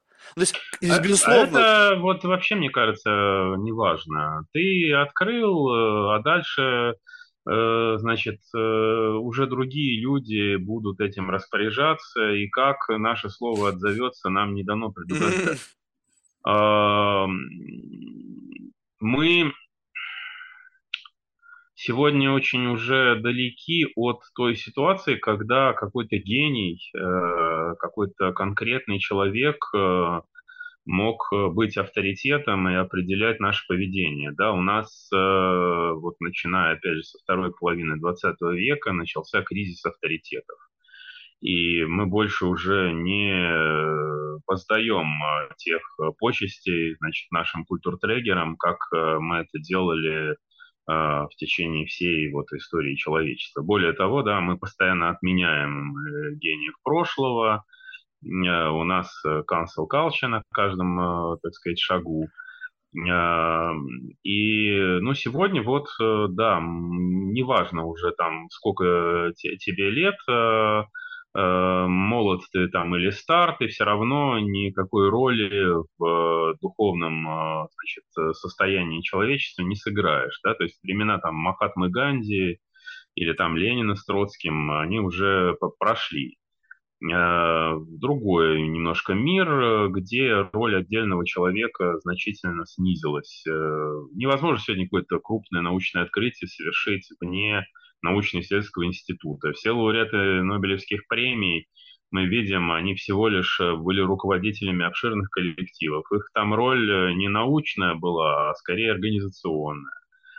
Это не те гении да, прошлого, да, которые просто сами придумывали и продумывали целые сферы вообще науки, которых еще до них не было. Поэтому, ну, вот возрастная проблема сегодня, она, мне кажется, вообще не существенна. Ну, и, как бы говорят психологи, что там до 65 лет, до 60 творческие способности человека выше, да, чем там позже. Но это тоже ерунда. Вот, ну, например, там э, Кант э, все свои гениальные труды писал, э, начиная там с 62-летнего возраста и заканчивая вот 80-летним. Эти последние 18 лет – а до этого он, в принципе, ничего не написал. То есть он стал работать вот начиная с 60. И не было бы вообще всей современной, значит, э, аналитической философии без Канта, и вообще мировоззрение было бы другое, да, если бы не он. Ну, вот он это делал в глубокой старости. И вот этой своей старостью, да, определил все наше мировоззрение там, конца 19-го, начала 20 века. С другой стороны, были совершенно молодые юные гении, которые там 19 лет уже создавали какие-то системы, Э, и умирали очень рано. Так что тут э, это было просто прошлое. Э, сегодня это вообще уже не важно. Ну, я не знаю, важно или нет, мне просто кажется, что вот мы пока еще не ощутили важность это только потому, что есть живы такие люди, как вы, старше вас, которые несут в себе как бы вот воспоминания о прошлом до интернета. И, но когда это, там, не знаю, через сто лет, там, не знаю, там, через четыре поколения сто процентов их не останется, то тот самый сдерживающий, как отзовется, вот это же очень важно. То есть в ком это будет отзываться. То есть сейчас это отзывается в людях, которые как бы, ну, еще живут вот в других немножечко ценностях, что является неким сдерживающим фактором. И если как бы экстраполировать в будущее, где понятие ценности, оно, ну вот той самой какой-то ценности общечеловеческой, оно как бы снижается в пользу там чего-то непонятного, какого-то мета-смысла, смысла вообще, то есть как бы мы вообще не знаем ради чего, то есть ради каких-то подписчиков люди живут. То есть о чем вообще идет речь? То есть ты смотришь какой-то гаджет, там какие-то цифры, и ты всю свою жизнь направляешь только ради того, чтобы были были какие-то цифры. А эти цифры, они как-то привязаны как некая какая-то такая условная валюта, которую можно конвертировать там, не знаю, в какие-то блага. И вот, пожалуйста, вот смысл своего существования, у которого есть метрика. ну, это же вообще бред. Ну, то есть, как бы... И посмотрим, что дальше это приведет, как бы, вот, как бы внутри поколенческие вот такие вот ориентиры, эти самые ценности, о которых мы говорили ранее, которые также предполо... будут предполагать некий маршрут, куда их это выведет, да бог его знает. И вот, вот тут вот вопрос некой как бы зрелости. Вот может быть, а, можно ли так представить себе, что на самом деле все ответы уже существуют. Все технологии, все какие-то там, не знаю, открытия, они уже условно есть на пути. человеческом, условном, если говорить о некой, как бы вот условно детерминированном маршруте. Они там где-то есть, там за 5, через пять лет там одно стоит открытие. Но для того, чтобы это увидеть, нужно как бы быть готовым к тому, чтобы это увидеть. Вот можно ли сказать, что вот э, что если бы ядерную бомбу изобрели бы, ну, и смогли бы воплотить в реальность как бы более ранее, ну, скажем так, вот если бы вот это ядерное оружие не, не было создано, а просто было бы подарено э, каким-то правителям Средневековья, им искали, как это пользоваться, они понятия не имеют, как это создано. Ну, то есть я не знаю, как это работает, мы это не создавали, мы не думали о философии, смысле, не, не понимали разрушить, вернее, понимали бы только разрушительный масштаб и сказали бы, слушай, ну вот это так работает, нажал на кнопку, там вот та соседнее королевство просто стерто с лица земли. Представляете, что было? То есть там бы вообще смысла бы не было, просто бы все бы с утра до вечера бы тыкали на эту кнопку, пока бы не осталось бы ничего. И вот в этом смысле как бы что открывается некое как бы будущее решение или технология, как бы в том до интернетовском плане, в тот момент, когда условно человек готов этой технологией пользоваться. То есть вот это отзывалось в людях, у которых были какие-то представления о том, как этим надо пользоваться в таком широком этическом контексте. А когда пришел искусственный интеллект, и теперь он тебе просто так же, как нам, вот как вот в примере со средневековьем, в какой-то момент говорит, слушай, вот тебе эта коробочка, она делает вот это. То есть я понятия не имею, я ее не создавал, я просто попросил, дай мне какой-то супер материал, как сейчас вот материаловедение. Нам нужен материал, и искусственный интеллект тебе дает какой-то там алгоритм, алгоритмически, предполагает, какая должна быть кристаллическая решетка для этого суперматериала. Я вообще не понимаю, я его не создавал, его создал какая-то машина. Дал мне сказал, им можно вот так пользоваться. И я беру и начинаю им пользоваться, не вымучив, грубо говоря, вот эту идею, а просто как бы приняв его от какого-то сверхразума. Ну и будет ли у меня attachment к этому идти некого осмысления того, как с этим пользоваться? Я, я просто буду им пользоваться, и, возможно, в момент пользования я обрету как бы какую-то истину, как бы обрету понимание, как это можно пользовать, как нет. Но какое количество ошибок я успею наделать, пока я обрету это знание? Бог его знает. Если вы не знаете, как этим пользоваться, то, скорее всего, вы этим пользоваться не будете. Нет, и будет инструкция. Пример в инструкции. То есть ну, это ну, для вот ну, этого. Вот, ну вот еще раз, я приводил пример с паровой машиной, э, поскольку, поскольку она была изобретена и можно было воспользоваться инструкцией по ее применению, и предлагались разные варианты этого применения, но тем не менее они не были реализованы, то я еще раз да, хочу подчеркнуть, что иногда э, изобретения, которые опережают э, свое время, они просто умирают, э, оказавшись невостребованными. вот с бомбой вашей в средние века так бы и произошло. Она пылилась бы где-нибудь, э, значит... Э, Почему? Тут э, понятные сентименты.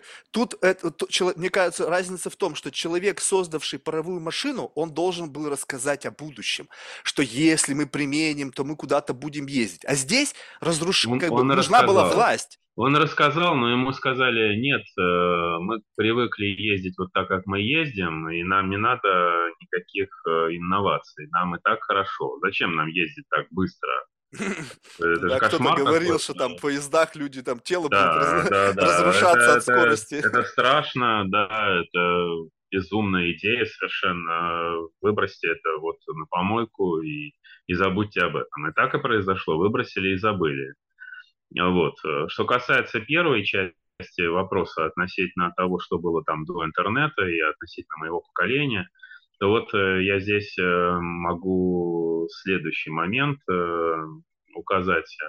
У нас у всех вот есть родители, да, они, ну, у кого-то еще живы, кто-то уже ушел, но мы с ними много общались и разговаривали, они нам что-то там рассказывали о прошлом, но вот я за, заметил такую очень важную вещь, э, прогуливаясь по литераторским мосткам. Это такое кладбище в Санкт-Петербурге, где похоронены э, видные представители российской культуры 19-20 века. Вот идешь, здесь вот похоронен Тургенев, здесь похоронен Гончаров, э, здесь Менделеев, здесь Павлов – и понимаешь, да, что ты всю жизнь свою потратил э, на то, что читал их э, сочинения. Вот ты прочитал там 15-20 томов одного, другого, третьего. Это большое количество времени у тебя отняло. Гораздо чаще ты читал э, Тургенева, да, там, чем общался с собственным отцом. И гораздо лучше я себе представляю мир этого Тургенева, да, чем то, что вот э, с моим отцом происходило. А, культурное наследие, которое вот сохраняется в форме текстов, вещей и прочих э, артефактов, оно позволяет нам э, довольно хорошо проникать, значит, вот в то, что происходило раньше, понимать э, этих людей, общаться с ними, и иногда такого общения, как вот я говорю, даже больше, чем общение с нашими непосредственными родственниками, близкими людьми. Так что даже если мое поколение там уйдет и не будет людей, которые застали эпоху до интернета, вы всегда сможете почитать наши книги. Да, но как и, значит, это будто бы мотивации самой по себе нету. Вот смотрите, тут уже очень важный момент. Вот как, да, я, я не знаю, я как закон, вы пришли. Я, я, я, я закончу еще э, как бы в продолжении вот этой идеи, что что э, на самом деле вот прошлые поколения не играли никакой никогда особой роли в выборе, который осуществляют поколения значит, будущего. Потому что, еще раз повторю, меняются обстоятельства. Ценностные системы вынуждены реагировать на эти изменения. И вот вы спрашивали, можно ли что-то предсказать и спрогнозировать. Нет, по большому счету нельзя. Даже если вот мы точно знаем, да, что если ничего не изменится, то все будет плохо, вот как э, повторяют, да, там говорят наши футурологи. Они, эти футурологи, все равно не все факторы в состоянии учесть. И в том числе те факторы, которые могут сыграть э, радикальную роль, э, изменив ситуацию на 180 градусов, да, то есть развернув ее прям противоположным концом. Э, поэтому прошлое важно, но оно не определяет будущего. В будущем будут такие факторы, которые невозможно было себе представить. Ну вот тоже такой пример очень классный Карл Густав Юнг э, где-то, по-моему, в году 905 написал э, статью, он был тогда еще, увлекался физикой, э, он написал статью, что никаких, значит, самолетов, летательных аппаратов вообще, в принципе, создать невозможно, потому что все они тяжелее будут. Вот. Ну, понятно, что там невежество еще сказалось, да, потому что уже были публикации на тему, значит, Э, разгоняемых э, значит, машин, э, значит, по, по, по поводу плотности атмосферы тоже.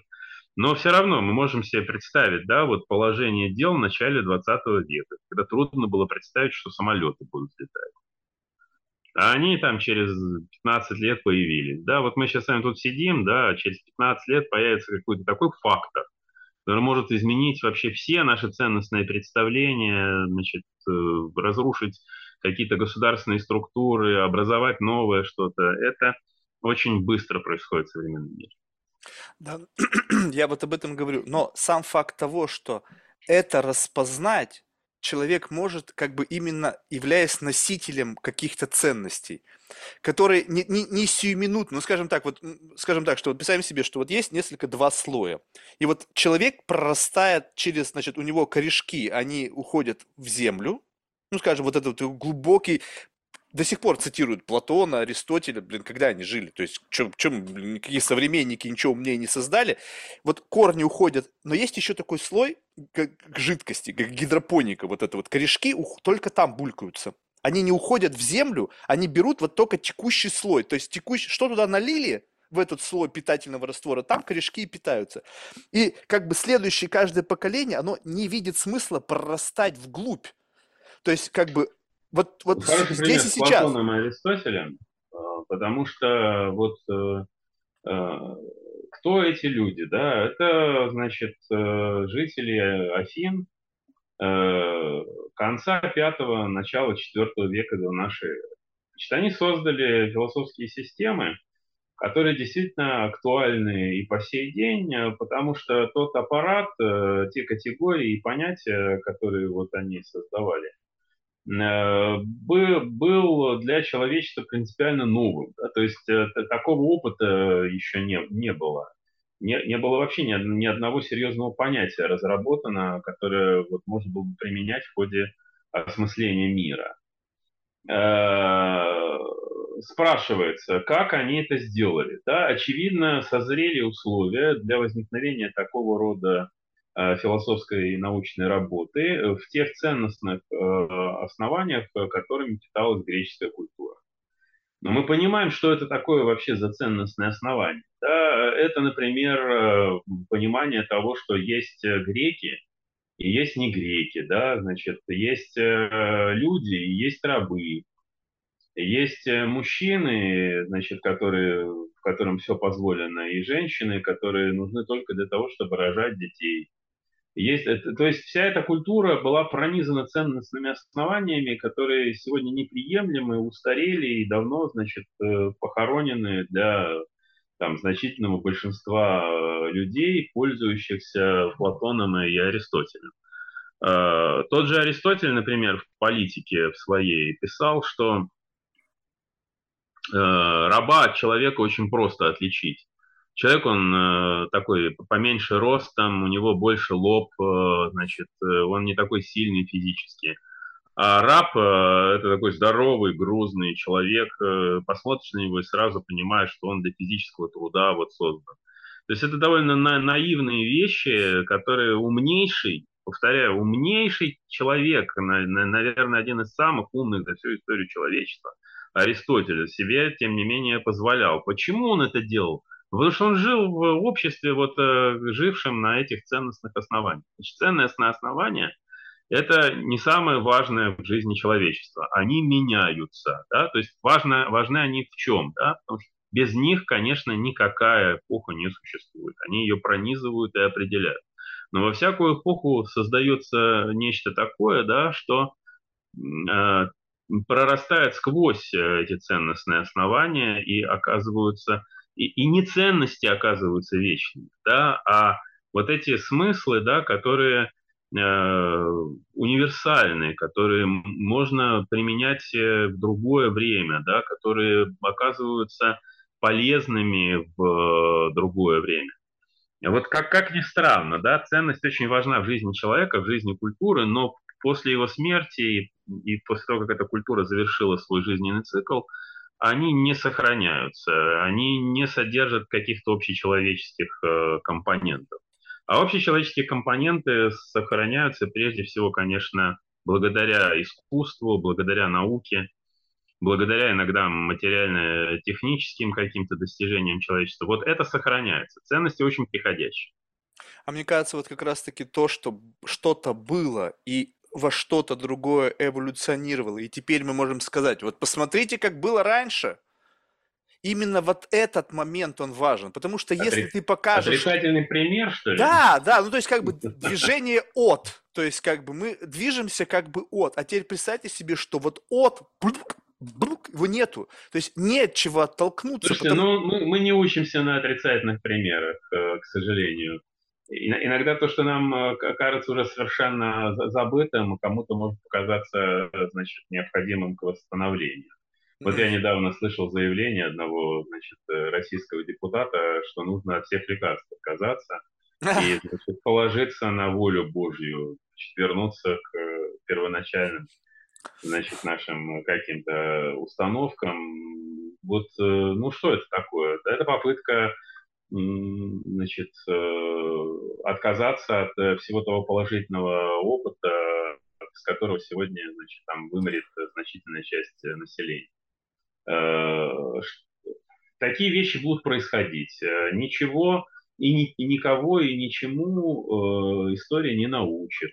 Ценностные системы, которые мы прекрасно себе представляем, существовавшие в прошлом, они периодически воспроизводятся, несмотря на весь их ужасный и кошмарный Э, значит, смысл. Э, тут э, вот, повторяю, единственная надежда на то, что применение подобного рода сценариев поведения будет разрушительным и невыгодным. И это сразу станет заметно, как только кто-то попытается возрождать нечто подобное. Невозможно этому научиться, но есть инструменты, которые просто это остановят. Так бы я ответил. Это, это же тоже как бы ну, удивительно, что вот не знаю, все равно как бы э, несмотря на то, что вы достаточно аргументированно сказали, что эти ценности они разные, вот я представляю себе такую некую как бы такую ценность, как некий такой артефакт. И вот его, значит, запуская в этом, как в ЦЕРНе, вот в ускорителе, и пытаясь его как бы вот столкнуть с другой такой же частицей, для, чтобы декомпозировать это. Вот. И вот возникает ощущение, что вот, вот только что даже как-то прозвучало, что там есть определенный алгоритм появления этой ценности. То есть как бы это должно какую-то струну как-то эволюционно в нас натянутую трогать. И вот если это не вот бренькает внутри, бэнь, бэнь, бэнь, то значит как бы и ценность не происходит. Но получается, что если есть вот этот инструмент затрагивания в нас чего-то, то в принципе все ценности можно как бы классифицировать как некий триггер для вот этого внутреннего какого-то инициирования, какого-то смысла, там, не знаю, э, необходимости двигаться и что-то делать. И вот именно вот это интересно, как вот получается, природой в нас создан как инструмент как бы страха перед смертью, и какой-то инструмент, позволяющий нас с этим страхом бороться, так и создан, получается, что-то, тоже натянутая какая-то струна, которая по движению вот в этом пространстве как бы ты, если что-то брянькает в твоей жизни, значит, говоришь, так, значит, я на правильном пути. Во мне звучит какая-то, какой-то аккорд. Если же ничего не звучит, то ты думаешь, блин, я вообще совершенно бессмысленно существую. Ну, то есть, как бы у меня нету ощущения, что я полезен там или еще что-то. И получается, вот именно представить себе, что есть какой-то алгоритм конструирования смысла, который при всем его как бы разнообразии, в зависимости от времени, культуры и так далее, он трогает одну и ту же струну. Значит, еще раз, да, хочу, чтобы меня правильно поняли. Для ценностей не существует какого-то всеобщего алгоритма, и э, очень часто э, ценности путают с какими-то полезными вещами. А полезные вещи действительно объяснимы, понятны, их происхождение ясно, можно убедить в том, что вот это полезно, потому что это повышает э, там, э, продолжительность жизни, например, а это вредно, да, потому что ее э, сокращает. С ценностями так не получится.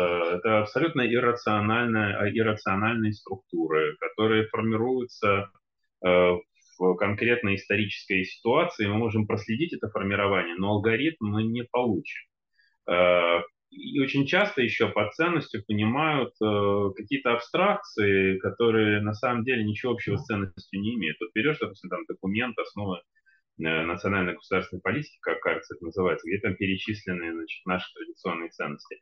Ну и, например, там ценность жизни.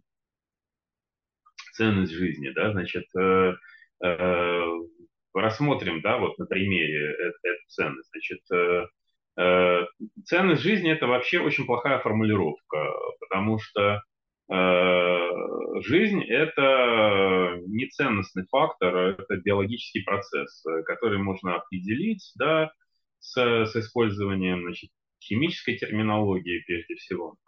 А, ну хорошо, значит, давайте посмотрим, как исторически люди относились к жизни вообще и к собственной жизни. Ну, увидим, что это происходило очень э, по-разному, и в каждой культуре жизнь приобретала свою такую особую аксиологическую концептуализацию, да, становясь э, ценностью, да, становясь тем проектом, который человек хотел в результате своих действий осуществить. Вот была эпоха там архаических культур, когда, значит, э, жизнь понималась как прежде всего жизнь рода, Э, жизнь нескольких поколений, и когда за задачей своей э, человек видел э, в основном да, продление этого, этого рода, рождение детей.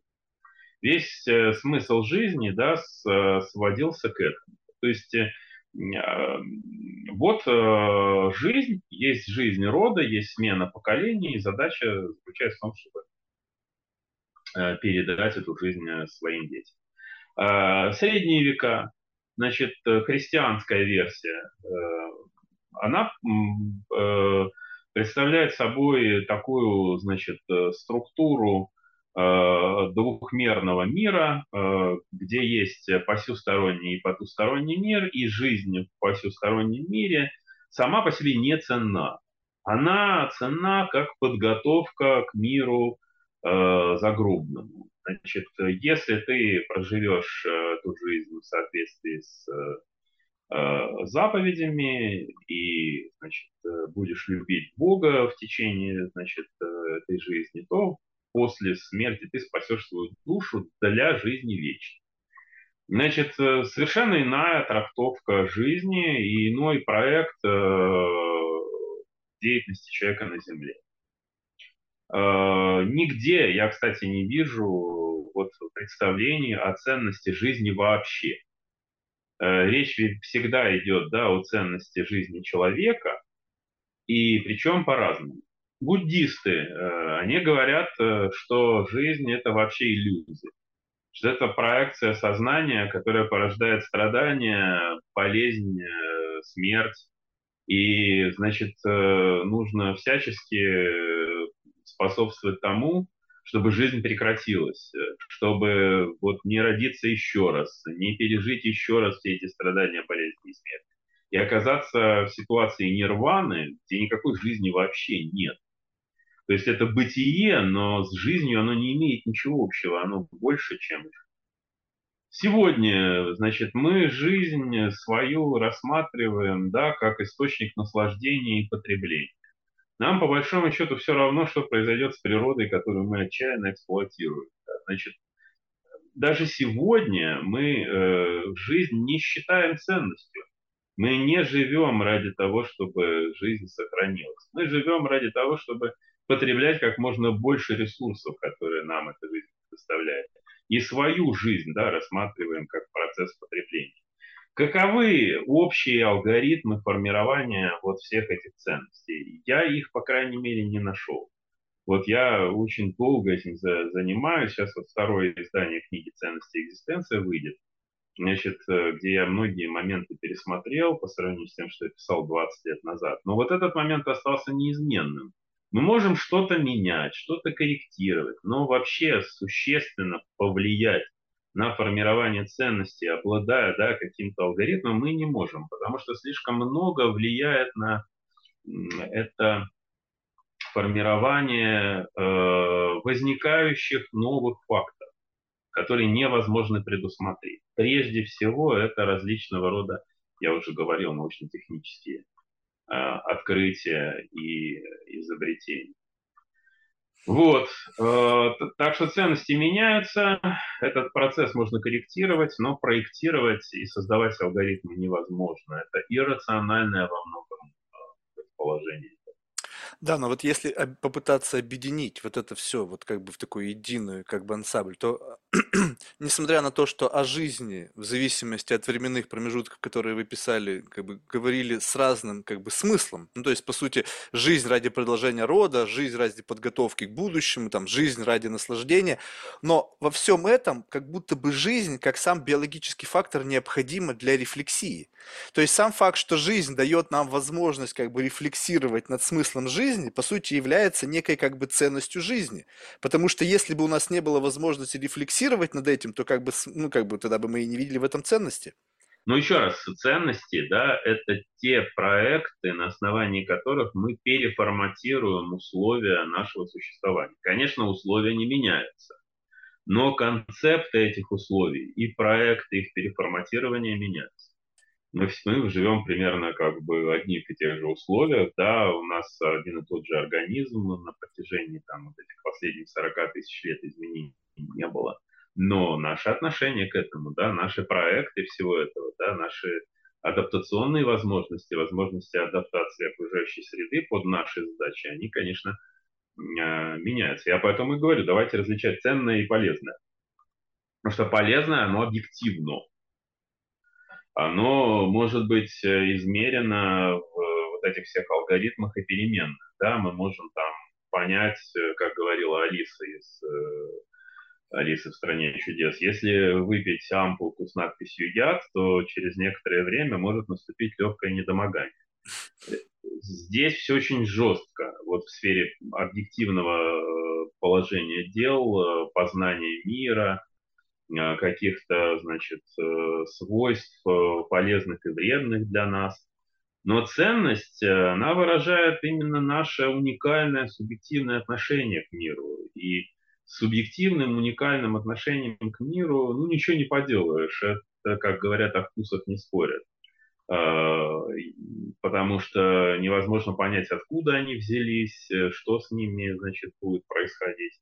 Ибо вот э, причины, которые мы прослеживаем для формирования да, этих ценностей и вкусов, они только задним числом э, высматриваются. То есть вот мы, глядя на историю, понимаем, как люди пришли к некоторому положению дел – потому что вся картина уже как бы вот раскрыта. То есть тогда, когда они перестают быть ценностями. Да, да, да, когда они перестают вот. быть. Я, вот, получается, что мы как бы, нам нужно, чтобы у нас как бы что-то перестало существовать, чтобы мы поняли о том, как бы вот этот механизм поддержания ценности. Они должны перестать существовать для того, чтобы мы поняли, что ценности Вы поймете этот механизм, но использовать его не сможете.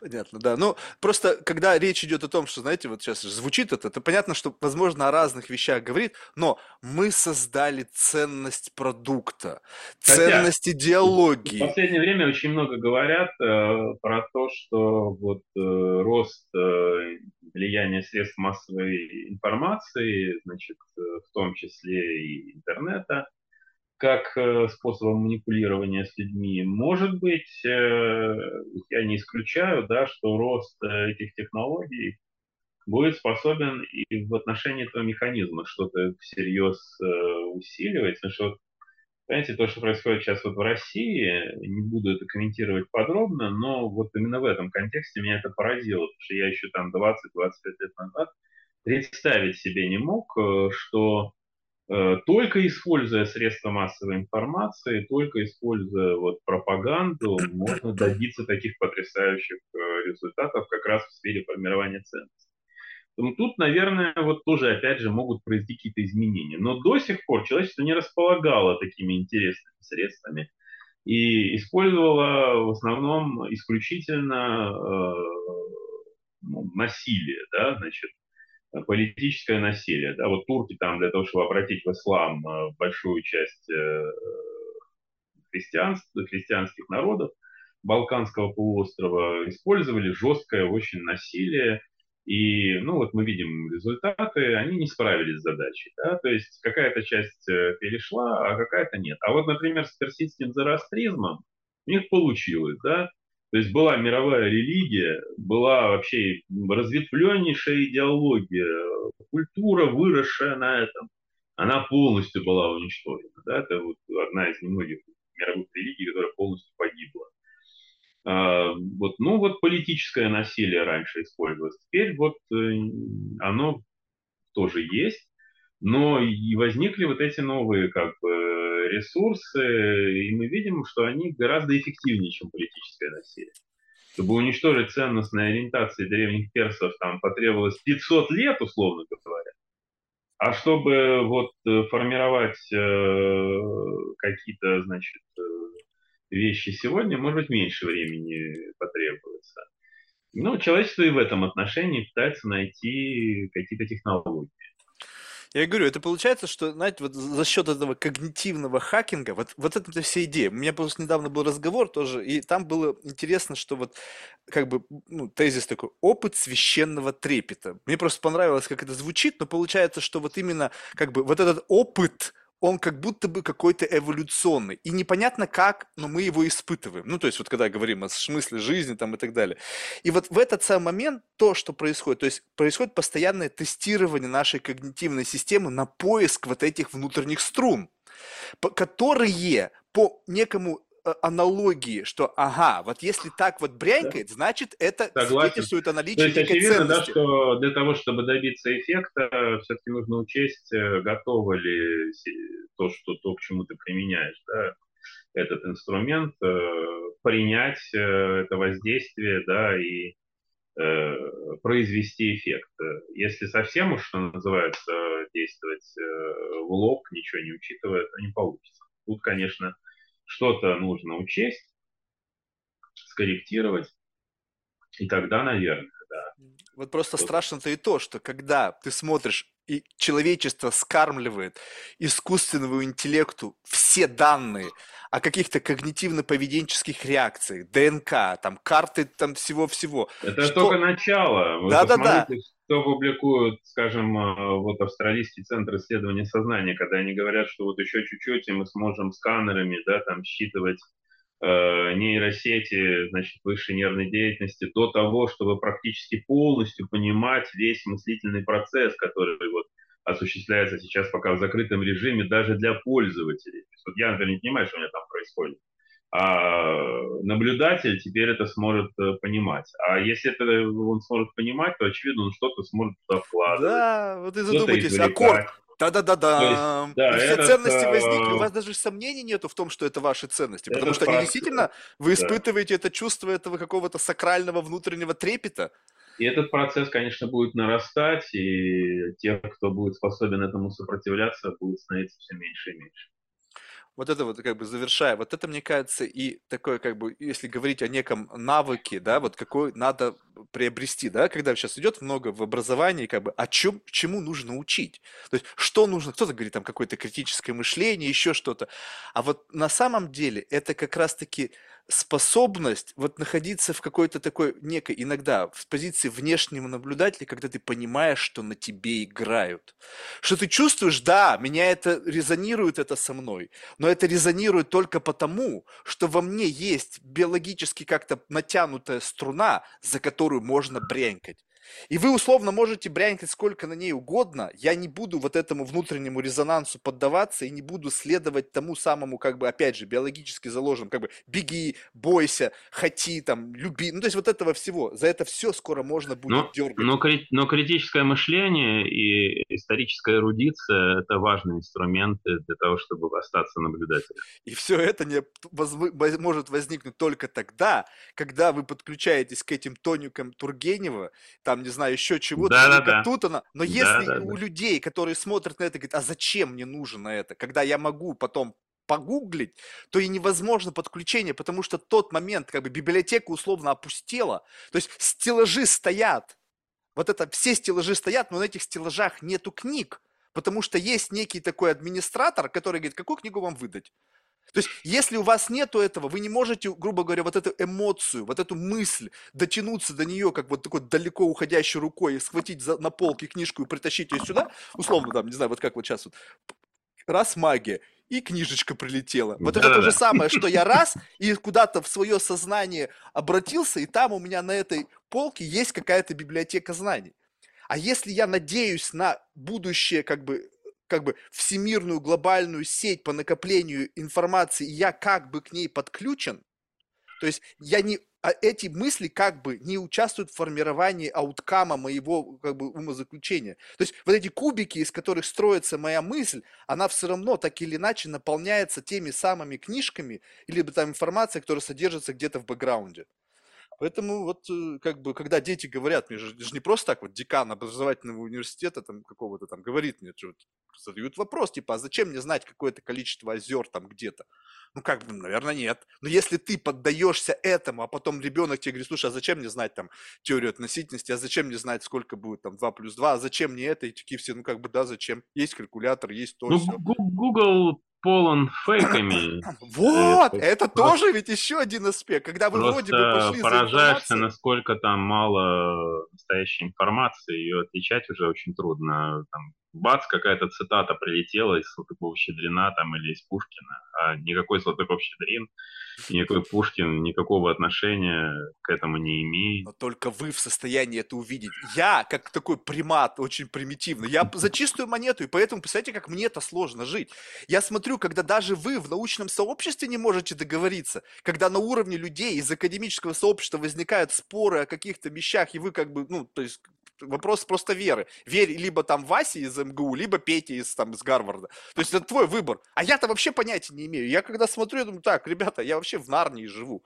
Я не знаю, что здесь реальность, что виртуальность, что к чему верить. Да, есть какие-то незыблемые истины, но все эти незыблемые истины уходят корнями далекое прошлое, а все, что вот на этом передовом фоне, оно все как бы, оно вот все под, под, под вопросом. И только тогда, когда полемика здесь остановится с неким как бы суммой, неважно, правильно или неправильно, и мы перестем к другой модели вот, переосмысления, только тогда, посмотря назад, я скажу, а, вот так все-таки. То есть вот на этом пока вы остановились и спор затих. То есть все как будто бы в прошлом, только вот когда остановились, когда исчезли ценности, когда стехла полемика, когда как бы мы просто приняли какую-то модель и они забыли и двинулись дальше, вот это наша как бы основа, на, на которой мы стоим. А в моменте вообще ни на что нельзя ориентироваться, потому что это постоянно вот такая меняющаяся реальность, где не за что уцепиться. Илья, спасибо большое. Реально, было очень полезно немножечко сделать такой фрейминг в отношении смыслов и ценностей, потому что я чувствую, что у меня куча подмены понятий было до настоящей беседы, поэтому я Спасибо и вам. Важно очень, чтобы ну, вот, э, понимание того, что такое ценности, дошло хоть э, до кого-то, потому что ценности предмет э, жесточайших э, спекуляций и инсинуаций и откровенные лжи, и сегодня это понятие используется как инструмент э, политики очень некорректно. Э, поэтому, конечно, нужно вот этот э, просветительский характер придавать теории ценностей и побольше рассказывать людям о том, что это такое. Вот, вот то, что вы сделали, по сути, вы как бы создали некую ценность в смысле изменение вот этого фокуса на само понятие ценности. А когда люди мне пишут, Марк, а какие мы ценности создадим в этом подкасте? Думаю, блин, да что же вы говорите? То есть, как бы, а вы вообще, как бы, насколько в себе вот уверены, что вы, как бы, можете предположить, что вы способны создать ценность, как бы, которая больше, чем только для вас имеет значение? Это вот, это, ну, как бы, это такой достаточно самоуверенная позиция. Вот, звучит это так, что я создаю ценности. Я думаю, вау, тогда как бы, ну, то есть, может быть, какие-то полезные ценности для всего человечества ну, создадите? Э, ценные вещи можно создавать, э, э, то есть такие вещи, которые соответствуют нашим ценностям. Это часто делается. Если я там создал вкусный салат оливье, это ценная вещь для некоторого Ценная, круга в почитателей материальном эквиваленте. Салата материальном, либо гедонистическом. Ну да, да, это, есть... это важно различать ценную вещь, то есть воплощение ценности, и саму ценность как проект создания целой серии таких вещей. Да. Что ж, спасибо большое. Успехов вам с новой книгой. Спасибо большое вам. До свидания. Удачи.